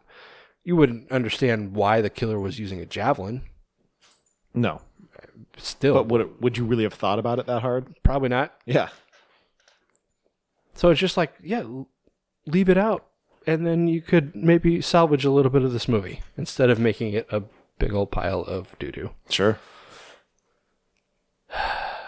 Anyway, So I've I've noticed that this seems to be a somewhat polarizing movie. There are people who love this movie. really, Yeah. I can tell by your face that you're on my side that this is not a good movie. this is not a good movie at all. This is like trash. I mean, it, it's like Graduation Day, which is not really a good movie either. Um, but this is like just not a good movie whatsoever. Yeah, like the stuff in between the kills is just boring. It's just like people sporting. Just like working out and stuff. Yeah. And banging and showering. Look at us doing sports. And then like the kills aren't even interesting because they're all the same. Javelin through the belly. Yeah. and you don't get like any good gore effects. Nope. And like I said, the big reveal is just gives you more questions than answers. Yep. And then the movie's over. Yeah, I mean, like, Ugh, God. The only thing about this movie is like when you get to the end, it's just like, I think all I really liked was the the nudity, and that was kind of it. because from top to bottom, this was a dog shit movie. It's pretty bad. It's it, it- it's it's not shot well. It's not directed well. The acting is not good. The acting's bad. Uh, and the story itself is stupid, and the ending is bad. Just like from, like I said, from top to bottom, this is just a shit movie. So I, the fact that you're telling me right now that people actually love this movie is like mind blowing to me. Yeah, like when I first heard about it, because I was when I was trying to find sports horror movies, this came up and people were like, you know, oh, hopefully Fatal Games gets more attention. I'm like, oh, well, people seem to like this. I guess it's like this unsung movie that kind of like this hidden gem. No, No, no, sir. no. no sir, I don't like it. Uh, yeah. I mean, the fact that I had to watch this on YouTube because I couldn't find it anywhere, uh, should have been telling. Yeah. I mean, like I probably could have bought like a secondhand DVD off of eBay or Amazon or something, but I wasn't gonna go that far. Nah. Nah, dude. Yeah, I mean, you know, it's got kind of that stalkery feel of most slasher movies, but it like just takes so long to get there. Mm-hmm. And most of the scenes, it's just the scenes are a little disjointed. Like it's just like doing sports, dead. Doing sports, dead. It's Yeah. like, okay, we're just watching the same thing over and over. Yeah. What's the, what's the story here? and you know, so much of the movie is, I mean, it's basically formulaic like that, but it's just like somebody's like, "Oh, well, no, guys, you go ahead. I'm gonna stay late and practice," and then the next day that person is gone. Yeah, and like we were saying earlier, people are just like, "Oh, I guess so and so didn't come in today." That's weird. And there was this one girl who like said she was going to go to San Francisco to sit, uh, visit her boyfriend, and then they find out that she never showed up. Like she didn't show up the next day at school. So they just said, "Oh well, she went to San Francisco." That, she, I mean, she said that's what she was doing, and then they find out, hey, they her her boyfriend's family said he she never showed up in San Francisco, and everybody's just kind of like, "Well, that's weird." Whoop, see ya. Uh, so yeah, I- I feel like there just wasn't really a lot of thought put into uh anything. yeah. I mean, Like this feels like one of those movies from people who saw Halloween once and went, "Yeah, I want to do that." it's like when did graduation day come out? Do you know? It was before this. Was it? I mean, I feel like this had to have been like a direct ripoff. 1981. Yeah. Um, yeah, I mean, so I mean, you had a lot of movies coming out around that time. You know, um, Halloween '79, Friday the Thirteenth, and '80, uh, and um, you know, just the, the- I think Burning was in '81 too, right? I think so. Um, so just like slashers was becoming a very popular uh, subgenre around that time, and I understand that a lot of studios were just trying to make slashers because that's what people wanted, um, just trying to feed the beast, you know. But there's just sometimes when you should just tell yourself no. Yeah, there's got to be a limit somewhere. Yeah. Anyway, uh, any final thoughts on this? Uh, not really. Like I honestly, I think the best part was just the look of the killer. At least the killer looks kind of cool. Although she just had pantyhose on her face. pretty much and you couldn't really see the killer like like you saw pretty much like That's from the Like, knee down so much of the of the shots with the killer, is- they're like barely in frame, mm-hmm. and so it's like, I don't know. Yeah, you could, they could have shown the killer more. yeah i mean it's like so many scenes where the killers are happening uh are at the school when the lights are off and the killer's wearing all black Yeah, so it's like even the scenes when the killer was in frame you couldn't see shit true. so what's even the point I don't know, man. Um. Anyway, so uh, I rate the f- movie Final Games as a complete doo doo pie. Um. Fatal games. What did I say? You said final games. Whatever. Nobody cares. Fatal Games, Olympic Nightmares, and what was the other one? Uh, invisible touch. Killing touch. I'm gonna say like like Phil Collins. um, yeah. eh, I think I'll do it a a two. That's just because of the gratuitous nudity. Yeah, I was thinking if I wanted to to give it a three, and then I was like thinking about some.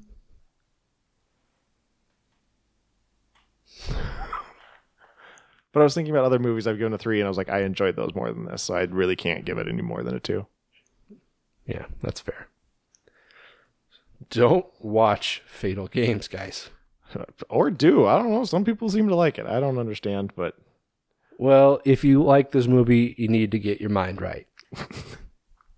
sure, You need to get right with God. get a checkup from the neck up. All right, let's move on to the French soccer zombie film Goal of the Dead.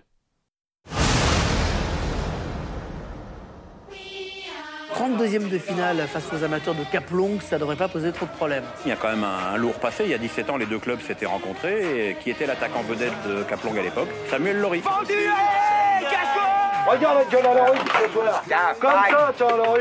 Non mais vous avez un problème dans ce village. Bon, les gars, on se recentre un peu là. En face, c'est le match de leur vie. Donc je veux de l'action. T'es au courant que tu repartiras pas d'ici sur tes deux jambes.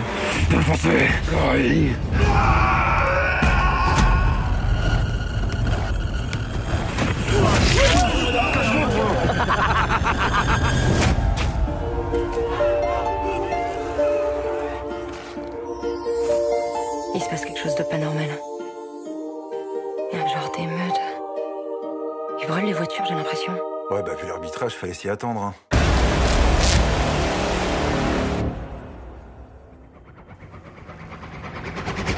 Qu'est-ce que c'est que ce bordel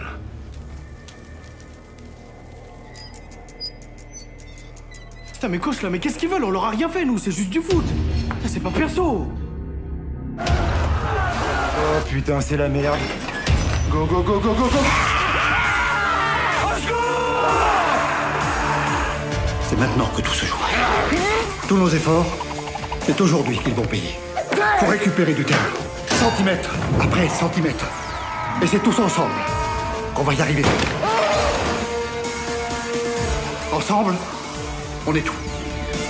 Seul, on est rien.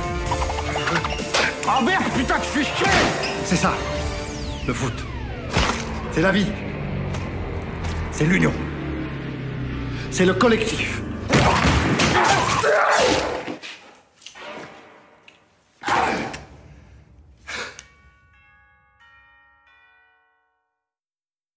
All right. So, goal of the dead. We're introduced right away to the uh, soccer team Olympique de Paris. Hey, Taylor, this Huh? is a French film. Yeah. I said that. And you know what I don't like? Subtitles? That's correct. I hate subtitles. Yeah. So thanks for that. Well, you know, sometimes when you are looking for a niche movie, you got to go outside your comfort zone. So- Don't, don't tell me what I got to do. don't tell me how to live my life. Deal with it. You know, this is this was a big reason why I was late today, because it's a two-hour movie, uh, and it's subtitled, so I have to actually have my eyes on the screen the entire time. And I had my wife next to me, trying to show me things on Facebook and talking to me, and I cannot do that at the same time. so I had to keep pausing it. Yeah. I had the same thing. And I was ju- my wife was just in my ear like "Ah, up up up up up. I was like, "Hey, lady, get out." Oh my god, what is that from? Always sunny. oh yeah. Ba ba ba all the time with this ba ba ba. And I'm like, get out, lady. Oh Uh. shit. Okay. so Olympique de Paris, the uh, Paris soccer team in the Premier League. Uh, you find out they're not very good. They are second to last in Division One, so they're good enough to be in Division One, but and good enough to not be in last, I guess. I don't know what you're talking about. I mean, I understand first and last place, but like division, I don't know what that. so means. in European soccer, there's promotion and relegation. I wasn't asking. There's, there's, I'm telling you, there's promotion and relegation. Okay. So if you do really well, you move up to the next highest division, and if Okay. you do really bad, you get moved to the lower division. Okay. So on the TV, they're talking about like, oh, I want to see Paris move to the lower division. Maybe they'll do good there. They're like, oh, they have, you know, they have some good young players. Uh, this guy Idris Diago is like their star. Idris Elba. Idris Elba. Yep. Uh, but then there's Sam Lorit, who is the the aging veteran. Yep. He's their their big forward, and they're going to play this team whose name I was like, I'm not gonna remember this, and now I can't fucking remember it. And Do you it's remember what it not- was? Uh, Ch- Ch- Chernobyl. Definitely not Chernobyl. It's kind of like Chernobyl. Uh, s- yeah, it's something French. It was like the French version of Chernobyl. You're not helpful. I honestly, uh, it is. It started with a C. It does start with a C. That's all I can remember. Well, this it's Sam's old team, Right. and they last played this Pa- Parisian team 17 years ago, and then after the game, Sam left and joined Paris, and the fans were not happy with him. They felt like he sold out his club. He he golden tated them.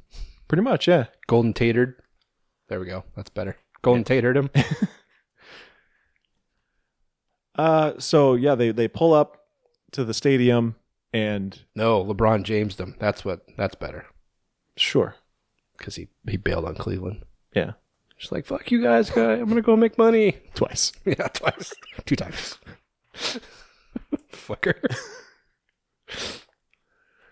But so, at the beginning, before the game starts, we're introduced to the the four quote unquote ultras of this team, who are like the the super fans, and they're making this new song, and it's like, Paris, capital city, Paris, you're so shitty, Paris, city of lights, Paris, city of shite, Paris, Paris, fuck you. Just wordsmiths. But so you get the impression that this team is like not super popular and these guys are really like the only fans. But then once Sam Lurie shows up, the whole town comes out just to, to bust his balls. Mm-hmm. And he thinks it's going to be this big homecoming and everyone's going to be so happy to see him. They're going to be like, you know, oh, this is the home of Sam Lurie and so nice to have you back. But he Yeah. gets out and people are booing him and spitting in his face and throwing eggs at him. Yeah. I mean, the whole team's catching shit, but I mean, he, he steps off the bus and the crowd just goes silent. Or- Actually, did the crowd go silent or did the sound just cut out I think the crowd went silent at first. and then started? And then yeah, like he like stopped at the edge and, and everyone started booing him. Okay. Because I, I wasn't sure if they like cut out the sound for dramatic, Dramatic effect. effect, yeah. Uh, but yeah, so I mean, he steps off the bus, the crowd goes silent, and then just breaks out into this uproarious boo. Yeah. Um, and then he just kind of walks into the arena and or stadium, whatever. Uh, and the rest of the team comes out, and they're just the rest, everybody's just kind of like ranting and screaming, and uh, the popular guy is this Idris kid, and he goes to talk to these little kids. They're just like, "Fuck you! We're gonna sh- destroy you today." Like it's just something like we're gonna shove it up your ass or something like that. something. Um, yeah. So not popular. Yeah. I mean, this. I think that's pretty indicative of hometown sports, and maybe soccer, because you know soccer hoodlums. Oh yeah. Uh, all the while, there's this reporter who's following the team around. Her name is Soline, and she's trying to do this in-depth interview with uh, Diago, and he's just like, "No, I don't answer questions without my agent here." And Sam's like, "Yeah, you can talk to me," and she's like, "I don't want to talk to you." She's like, eh, nah. And like she actually does interview him. She's just like, "So, what's it like to go home?" and all these like just stupid pandering questions. Mm-hmm. But so in the locker room before the game, the coach is giving him the speech, and uh, Diago's agent comes in and says, "Hey, congratulations, you're going to London. You, I just sold you to, to London FC. Sold you. Well, transfer fee of 35 million euros. So eh, more or less, they sold him." Uh, meanwhile, Doctor uh, something. It's like Borvo, I think. I can't remember. Uh, his son plays for this local team for, for Chernobyl, and the doctor's just like, "Well, time to juice you up." Steroids are a common theme going here. Yeah, I mean, you know, sportsing. I guess before that, the, so the When you sports, you you use steroids. Yeah. The delivery driver is delivering these packages and he drops both of them in the mud. And instead of wiping the mud off so you can see the address, he's just like, this is probably the right one. so he delivers it to the to this doctor. Doctor injects it into his son, turns his son into a raving lunatic rage zombie kind of creature. Yeah, which just kind of makes the whole movie kind of like th- the name of the movie a little confusing because it's Goal of the Dead, implying that these people are dead, Undead zombies. but they're yeah. not. Yeah, they're infected. And the way that they get infected is not from a bite, but from getting vomited in the face. Yeah, they just brundle fly over e- everyone. Just like just milk pukes. And it's weird because like sometimes he'll just kill people, but then other times he's like, "No, I'm, I like you. I want you to join the ranks." Bleh. Join the team because Ah. sports, In soccer, they say club. whatever. But so he's this big juiced up monster now, and uh, he just starts running through the woods. I didn't pick up on the fact that it made him like a fucking juggernaut. Uh, so I'm just like looking at that guy. I'm like, that guy's too big to play soccer. he's probably awful. He's probably really slow. But he's not. But he's not. He's He's super fast because you see him run through the woods. he's a wicked fast guy. 'Cause apparently, when you get injected with zombie steroids, you just like, I just gotta run. I just gotta run through the woods Uh, like crazy. Doctor Belvaux. That's what I said. Is it I think so. Doctor Belbiv DeVoe? yep. Did you find out the name of the team? Keep talking.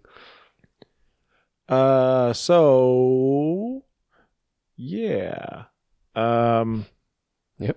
But so yeah, um, Diago is getting transferred to this other team, so his agent's just like, hey, you know, don't don't play him or play him for like five minutes just to get out there and wave to the crowd or whatever. Mhm. But you know, don't go hard because he's he's worth a lot of money to this other team. this coach is like, "Hey kid, you're gonna you're gonna be the the lead or whatever." Yeah, he's like, you're starting, you're gonna get out there and you're gonna sweat just like everybody else, but pass the ball to Sam because this is his homecoming, so he gets to be the star. Right. Uh, this does not go well with Idris Diago. He wants to be the star to the point where Sam is on a breakaway and Diago chases him down and steals the ball from him, Mm-hmm. causing Sam to trip and faceplant into another player's face. Yep. That was.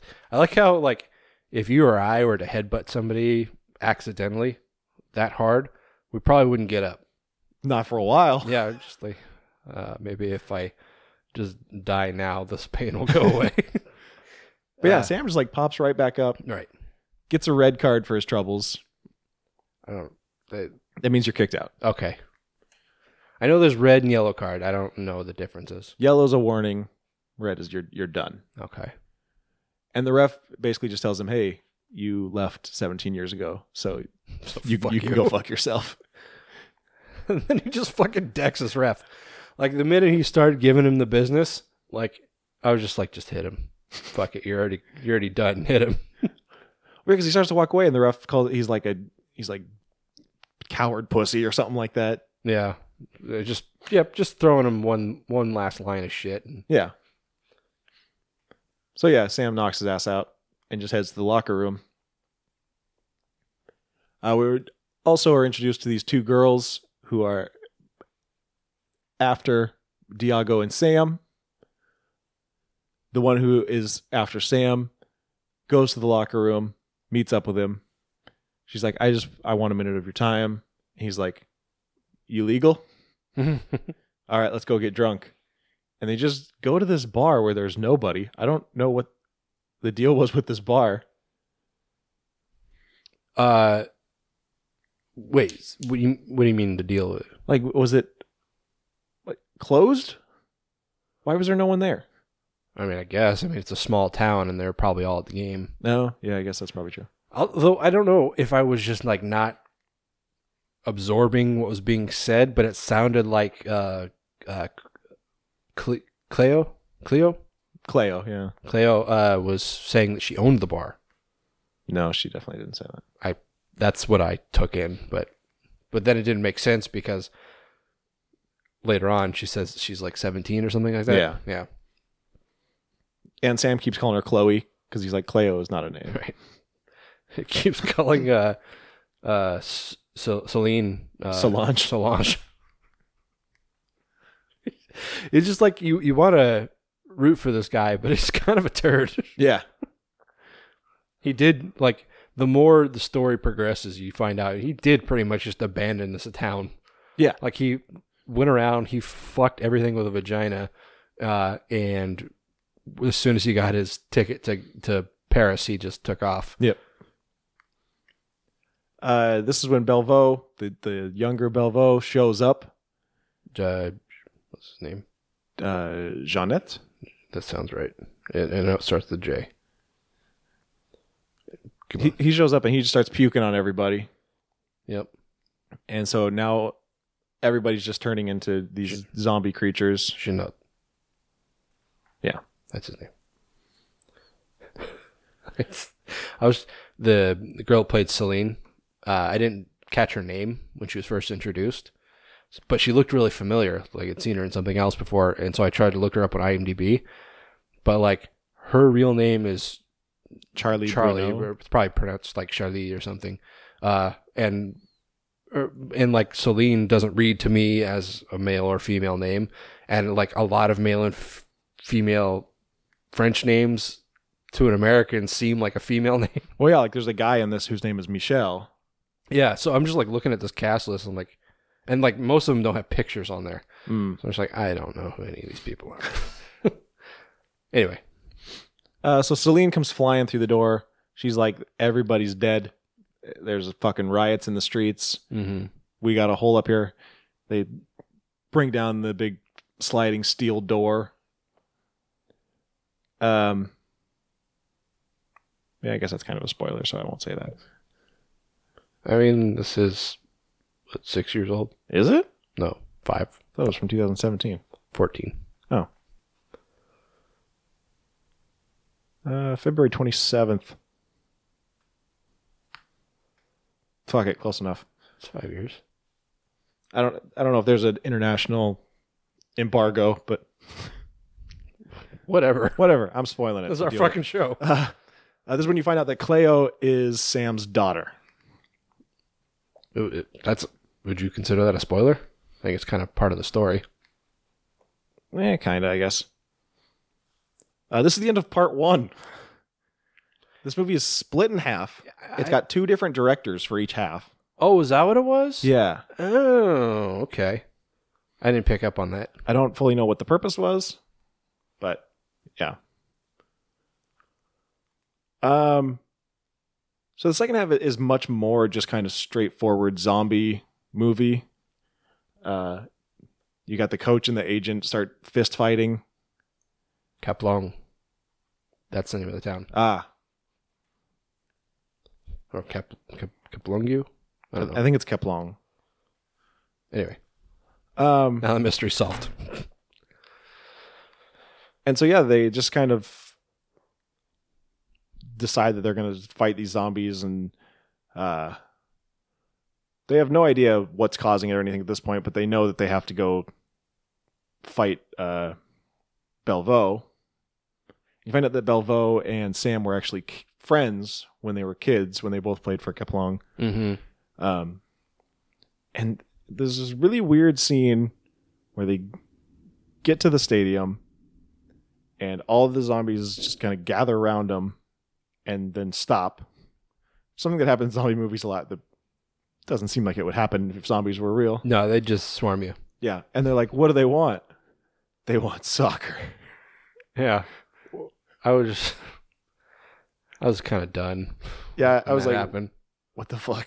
And they're like, well, let's give it to them. And they start like charging through the crowd with the soccer ball. Yeah. Like him and it's a Sam and Idris just start I don't know, playing- Soccering. Yeah, this just soccering down the field carrying f- flares cuz why not? for whatever reason. Yeah. Uh Yeah, I don't I don't know, a lot of it's in like slow motion and it's like it's supposed to be like inspirational like or like like a like like a sports film would when you're like scoring like the winning goal. Right. but it's like But it's, I like I didn't understand what the point. Like what what was the end goal? to distract them so that ev- everybody else could get away, which worked. Oh, Okay, I but the guess I fact that didn't really it pick up worked on in the that. first place was stupid. yeah. and then Sam and Belvo finally get like they're face to face, and Keep in mind, Belvo's a mindless zombie at this point. yeah, and Sam is like, you know, he basically says, "I'm I'm sorry I left, but I want you to know that I, I never had a friend like you." And all of a sudden, Belvo's eyes start to turn back to normal. He starts to put Sam down, but oh, then did it, I didn't notice his eyes. oh yeah, his eyes started going back to normal. Oops. Uh, and then Idris stabs him with a corner flank. oh, this is after Idris kicked his agent's head off into the goal. I, di- I missed that part too. I didn't catch it. The, Oh, really? that's what it was. I saw the head. I don't know. I must have just like been quickly looking away at like all the wrong times. Yeah, his agent told, totally like sold him out earlier and was just like he found out that his knee has issues. Yeah. Which never comes into play. He still runs as fast as anybody. Well, it says like you know he's signing this new contract with the London team. Um, you know, with the, at the anticipation he's going to be their star for years to come, but like basically implying that because of his knee, he's got maybe a couple good, couple more good years out of him, Right. And then he's going to turn to shit. Um, But yeah, so he kicks his agent's head off into the goal because that would have to happen, of course. sure, as you do. Yeah. Yeah, I mean, like And these four ultras end up like saving the day. Right, yeah. There's like these little town townies. Yeah. Uh just towny soccer hoodlums that like apparently have like a history in town of being just miscreants. Yeah, the cop is just like giving him shit all the time. Yeah. Um and uh yeah, they come and save the day, which is just completely unbelievable. Yeah. It's like that would only happen in a movie. Pretty much, yeah. I mean, you think of something like like The Walking Dead, where it's just like the people that are surviving are just not really great people Yep. because they're doing anything to survive. Yeah. Uh, yeah, And it's funny because like they have this plan. The, these four ultras have this plan at the beginning of the movie that they're going to record this new song, and they're going to play it over the loudspeaker and throw flares onto the onto the field. right. And then be like, "Yeah, we got you good, you fuckers." Yeah, pretty much. and they throw the flares on the field, but Michel cowards out from playing the tape, and so his whole goal the rest of this movie is to play this fucking tape Right. in the middle of this zombie apocalypse. Mm-hmm. And it's I can't, I couldn't decide if he had like lost his mind or if he's just an idiot because he didn't seem that way at first. Yeah, Um, yeah, and I mean, there's a bunch of like ancillary characters that kind of move along and kind of like like kind of build out the story a little bit, um, but they're kind of in the end just disposable. more or less. Yeah, fairly inconsequential. I mean, like you know, we've got the the coach of the te- of the Paris team who is kind of almost like a father figure. Like he's really looking out for his players, and um, you know, with with Idris's what's his last name, Diago. Diago, uh, his agent is like a total fucking scumbag, and like he's kind of looking out for the kid, and um, and then I mean, then the agent, of course, and the sheriff or the captain. Captain. I think is what he was called. Yeah, who actually you find out is Sam's dad. right. Um, yeah, but I mean, like all these characters, pretty much. Yeah, they come and go. Yeah. So there's that. Um, I always worry about not really picking up on things in foreign films because so much of uh, absorbing a film is in the way that lines are delivered. Mm-hmm. Um, and for me, it's it's a lot of times hard to pick up on um, the delivery of lines and you know way the way that they're um, you know the the quality that they're delivered and then also the f- the, the way in which they're delivered um, when it's in a foreign language because I don't understand you know uh, you know people like people different languages emphasize words differently different and- inflections yeah and- and so it's just like it's really hard to pick up but you know, with the subtitles, it's like I could read them and understand that th- this line was funny.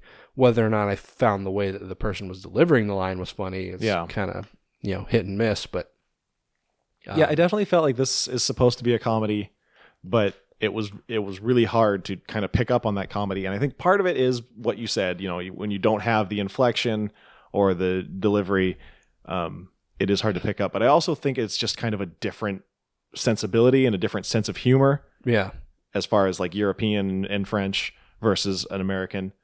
Um, yeah, and it's it. I mean, I, I don't I don't recall if where I heard this, but I think it's like something some scientist said at some point that like you know people would wonder what it's like to speak with uh, a lion, and it would be useless, or you know speak with any animal. It'd be useless because your frame of reference is completely different than that animal's. Yeah. So even if you could speak the same language, it wouldn't make any you you wouldn't be able to communicate with each other. Right. Granted, you know, people from different countries, we're all humans, so we all have kind of the same general understanding of things, but even like I don't know, it- you know, us being Americans, we have a certain way of life and certain things that we find funny. And you know, people in France, they have their own way of looking at things and things they found funny. And you know, there's obviously universal things that are just kind of considered funny, and some of those things translate over, but there's a lot of lost a lot lost in translation. Yeah, for sure. Uh, It also feels and like it's it makes a lot more sense when you find out that there's two different directors because it almost feels like the sense of humor is different in the first half and the second half. Mhm. Uh, the first half definitely has more comedy. The second half is more kind of straight horror action. Thought so? I kind of thought the opposite. Really? It seemed seemed like the second half was a little more like goofy, like s- not necessarily slapstick, just kind of funny. It's and- it's more of a physical humor. yeah, Sure. Yeah. Whereas the, the the first half is more jokes. right. But anyway, yeah. I mean, now now that we're talking about that, I can definitely pick up on the the differences in in the way the film was made. I guess. Yeah. There's also like these really cool slow motion gore effects.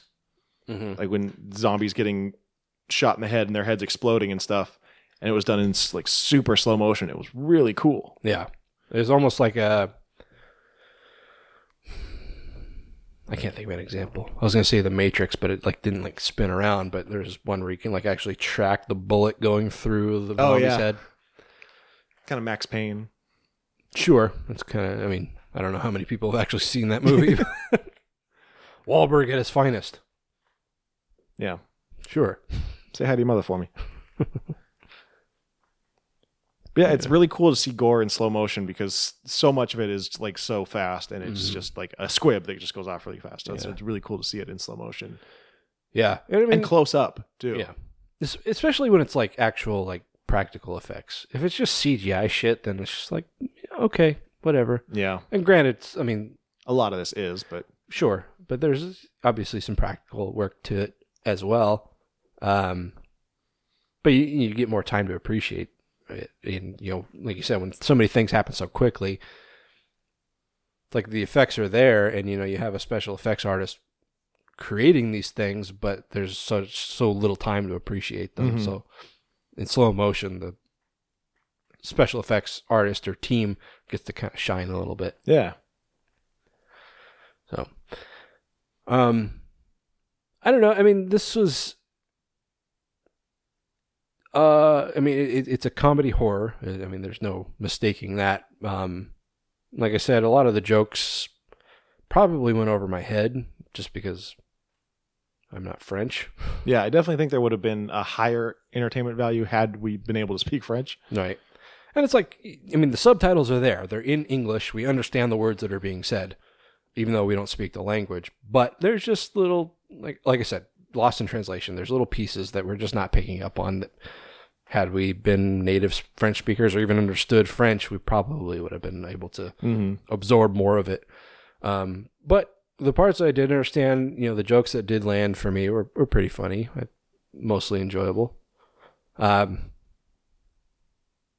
yeah, those ultras were were pretty funny. Um, just because they're just like these drunken assholes. Yeah. It's funny that like these guys hate uh, Sam just like with a with a flaring passion.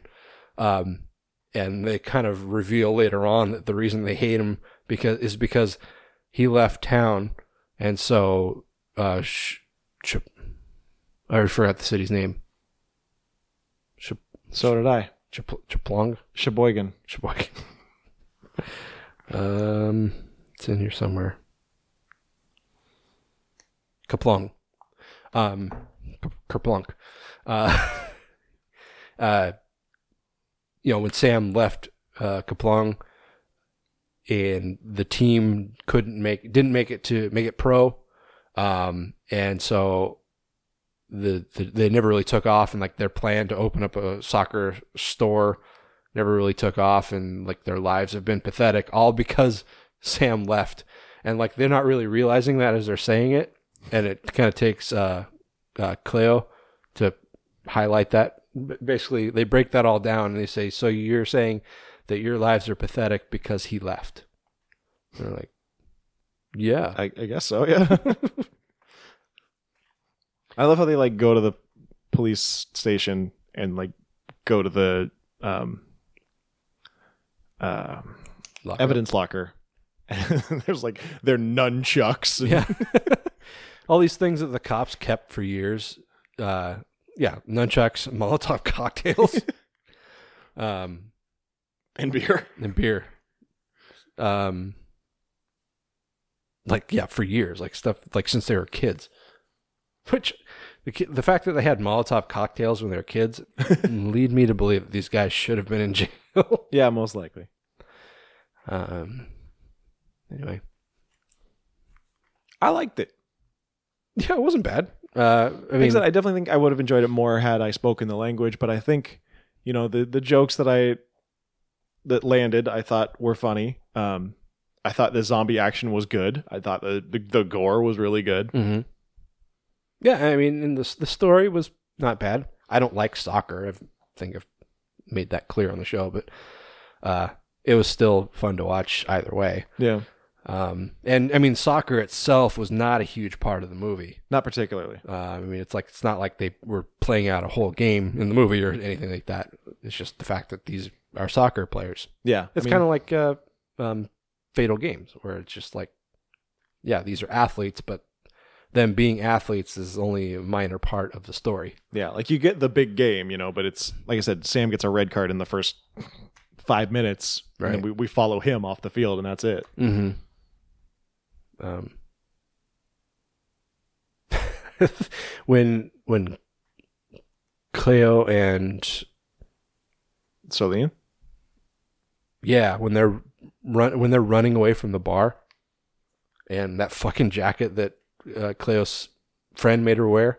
oh yeah, Just the, it sounds like a like a pair of like corduroy pants or something. yeah, just like god that's annoying and then come like later on you find out that it was kind of that that was like an intentional joke because like she can like hear her friend who's become a zombie like coming because it's making the like same communicating through the jacket.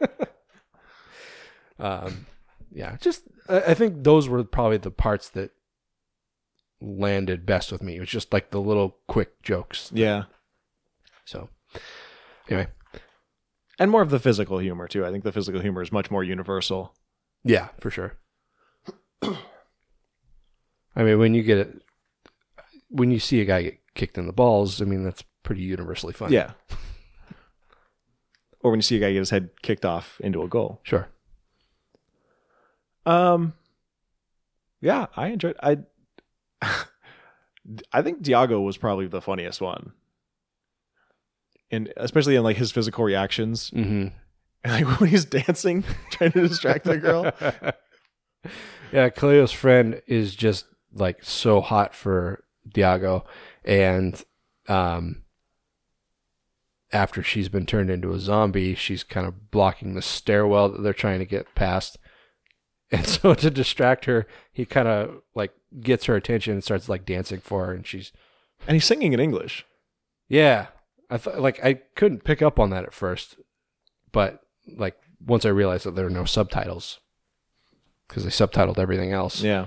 even like inconsequential st- stuff. And I love how she's like into it and then all of a sudden she starts chasing him and he's like, ah! Um, yeah, You know, a real strong message of like teamwork and uh humility. sure. Kind of kind of a redemption story at the Mhm. end. Yeah, yeah, definitely. Because like I said earlier, like Sam is he's he is kind of a fucker. Like you you start the film thinking that he's gonna be kind of our hero, which to an extent he is, but that he's going to be kind of like a um, kind of misunderstood, but he is really just kind of a fucker. Like Yeah. he's not very likable. Yeah. Um, Yeah, pretty good. Not too bad. This is probably as close to shin pads as we're ever going to get. probably. This is probably a better movie than Shin Pads. Um, I'm going to give it a seven. mm.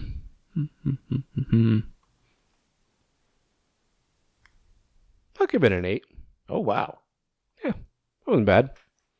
I mean, it's like I wish it was like a different sport, and I wish it was in English, but I can't really hold those things against it because that's not what the movie was about, Yeah. and it's not an American movie. So I did not think you would be higher than me. I kind of thought you'd be higher than a seven. I'm not trying to talk you out of it. I just thought you'd be higher. You know, it's also really hard to see a zombie movie that's this polished. Okay. Most of them are very like smoky and like there's always there's lots of things to kind of distract you. This one's very like the cinematography is very clean and Yeah. You know what? I'm s I'm changing my vote. I'm going down to seven because the whole idea of like, oh, they just want to see soccer. That was stupid. that was really stupid. That was I fucking hated. I, f- I forgot that I fucking hated that. so, so yeah, seven. All right. Anyway, Sometimes I wish we would argue more. I guess that's what happens when you've been friends for over a decade. yeah. It's true. All right. Well, that's the end of it, guys. This is like probably our first and last. That's the final buzzer. uh, Sports. like sports. We're sportsing right now. we're playing the sports ball. Um, I hate that. I hate like when people who like want to uh, highlight the fact that they don't watch sports as if they're like superior to people who do. yeah. They're like, "Oh, we're watching sports ball." Fuck you. Yeah. Idiot. Nope, I'm I'm 100% on board with you. See, we, we get each other. anyway, uh, this is probably the first and last uh, salute to sports horror. Yeah, probably the last. Hope you guys enjoyed it. Uh, we're going to be back in a couple weeks with our Valentine's Day episode, guys. Hey, we're going to have E ED. Yep. Uh, Taylor, what are we going to be watching? We're going to be watching Lover's Lane and uh, X Ray, which does not sound like a Valentine's Day movie, but apparently it is. It's it's more or less a Valentine's Day movie. Yeah. Just doesn't sound like one. Sure. It's called X Ray. It has that's another one of those movies that has like several names. Oh, yeah. Um, I'm not sure if any of them actually has anything to do with Valentine's Day, but it is a theme in the movie. Uh, are we gonna bring the girls back on, or do we want to deal with that again? Uh, sh we were talking about that earlier, and she said she doesn't want to. She's like, she, she, she wants to come on the show, but she doesn't want to watch the movies. That's not how things work. That's not how any of this works. All right, well, it'll just be us holding hands, probably, Probably not. Probably not. Uh, and that's in a couple weeks, guys. Until then, Taylor, where can they find us? Best place to find us is at graveplotpodcast.com.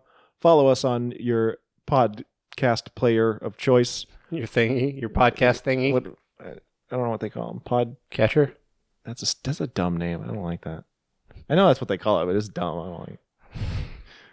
your your your pod, podcast app. I don't know. Wherever you listen to your podcast, as long as it's not Spotify, leave us a rating and review. Send us an email. Let us know you did. Tony will give you a free magnet. Will I will do it. Follow us on Facebook and Instagram as Grave Plot Podcast or on Twitter as Grave underscore Plot. Uh, subscribe to our YouTube page, youtube.com slash Grave Plot Podcast. I found out you don't actually need to see. Um, That makes things so much easier. um what else what am i forgetting oh patreon if you want exclusive content and to contribute to the show monetarily head over to patreon.com slash graveplot podcast Yeah, one hundred dollars gets you a tattoo of Taylor's ass. wait No, I said that wrong. a tattoo of a fat unicorn on Taylor's ass, there you go and we will live stream it to you, and only you. But then you can put it on the internet if you want. no don't do that Uh, we have fun. All right, guys. So we'll catch you on the next episode. Until then, I am Skeletoni. I am Taylor of Terror. And this has been the Grave Plot Podcast, where we're all a little dead inside. We like sports and we don't care who knows. From shooting hoops to the Super Bowl. We like sports and we don't care who knows. Football, football, football, tennis, hockey, golf. The game is starting, everyone is here. I got my snacks, my friends, and a beer. Just two normal guys hanging out, having fun, right, guy number two? Yeah, guy number one. E to the S to the P to the N is all I watch cause I'm the man. If my team loses, I'll be mean all night. If you tell me to relax, we'll get in a fight. Watching sports with girls is a pain. They don't know the rules, there's no time to explain. Single, double, triple, home run. For the celebration, I'll shoot my gun. I like my friend, he's a real guy's guy. He's not a loudmouth like that cunthole Steve. We like sports and we don't care who knows. From Wimbledon to the Astrodome. We like sports and we don't care who knows. Football, football, football, tennis, hockey, golf. Now when I say sports, you say nuts. Sports, nuts, sports, nuts. When I say cheating, you say sucks. Cheating, sucks. Cheating, sucks. I drink whiskey cause I like the taste. You think it's bitter, but I think it's great. I also drink whiskey and we smoke cigars. Don't believe me? Smell our cars. We're real men and we like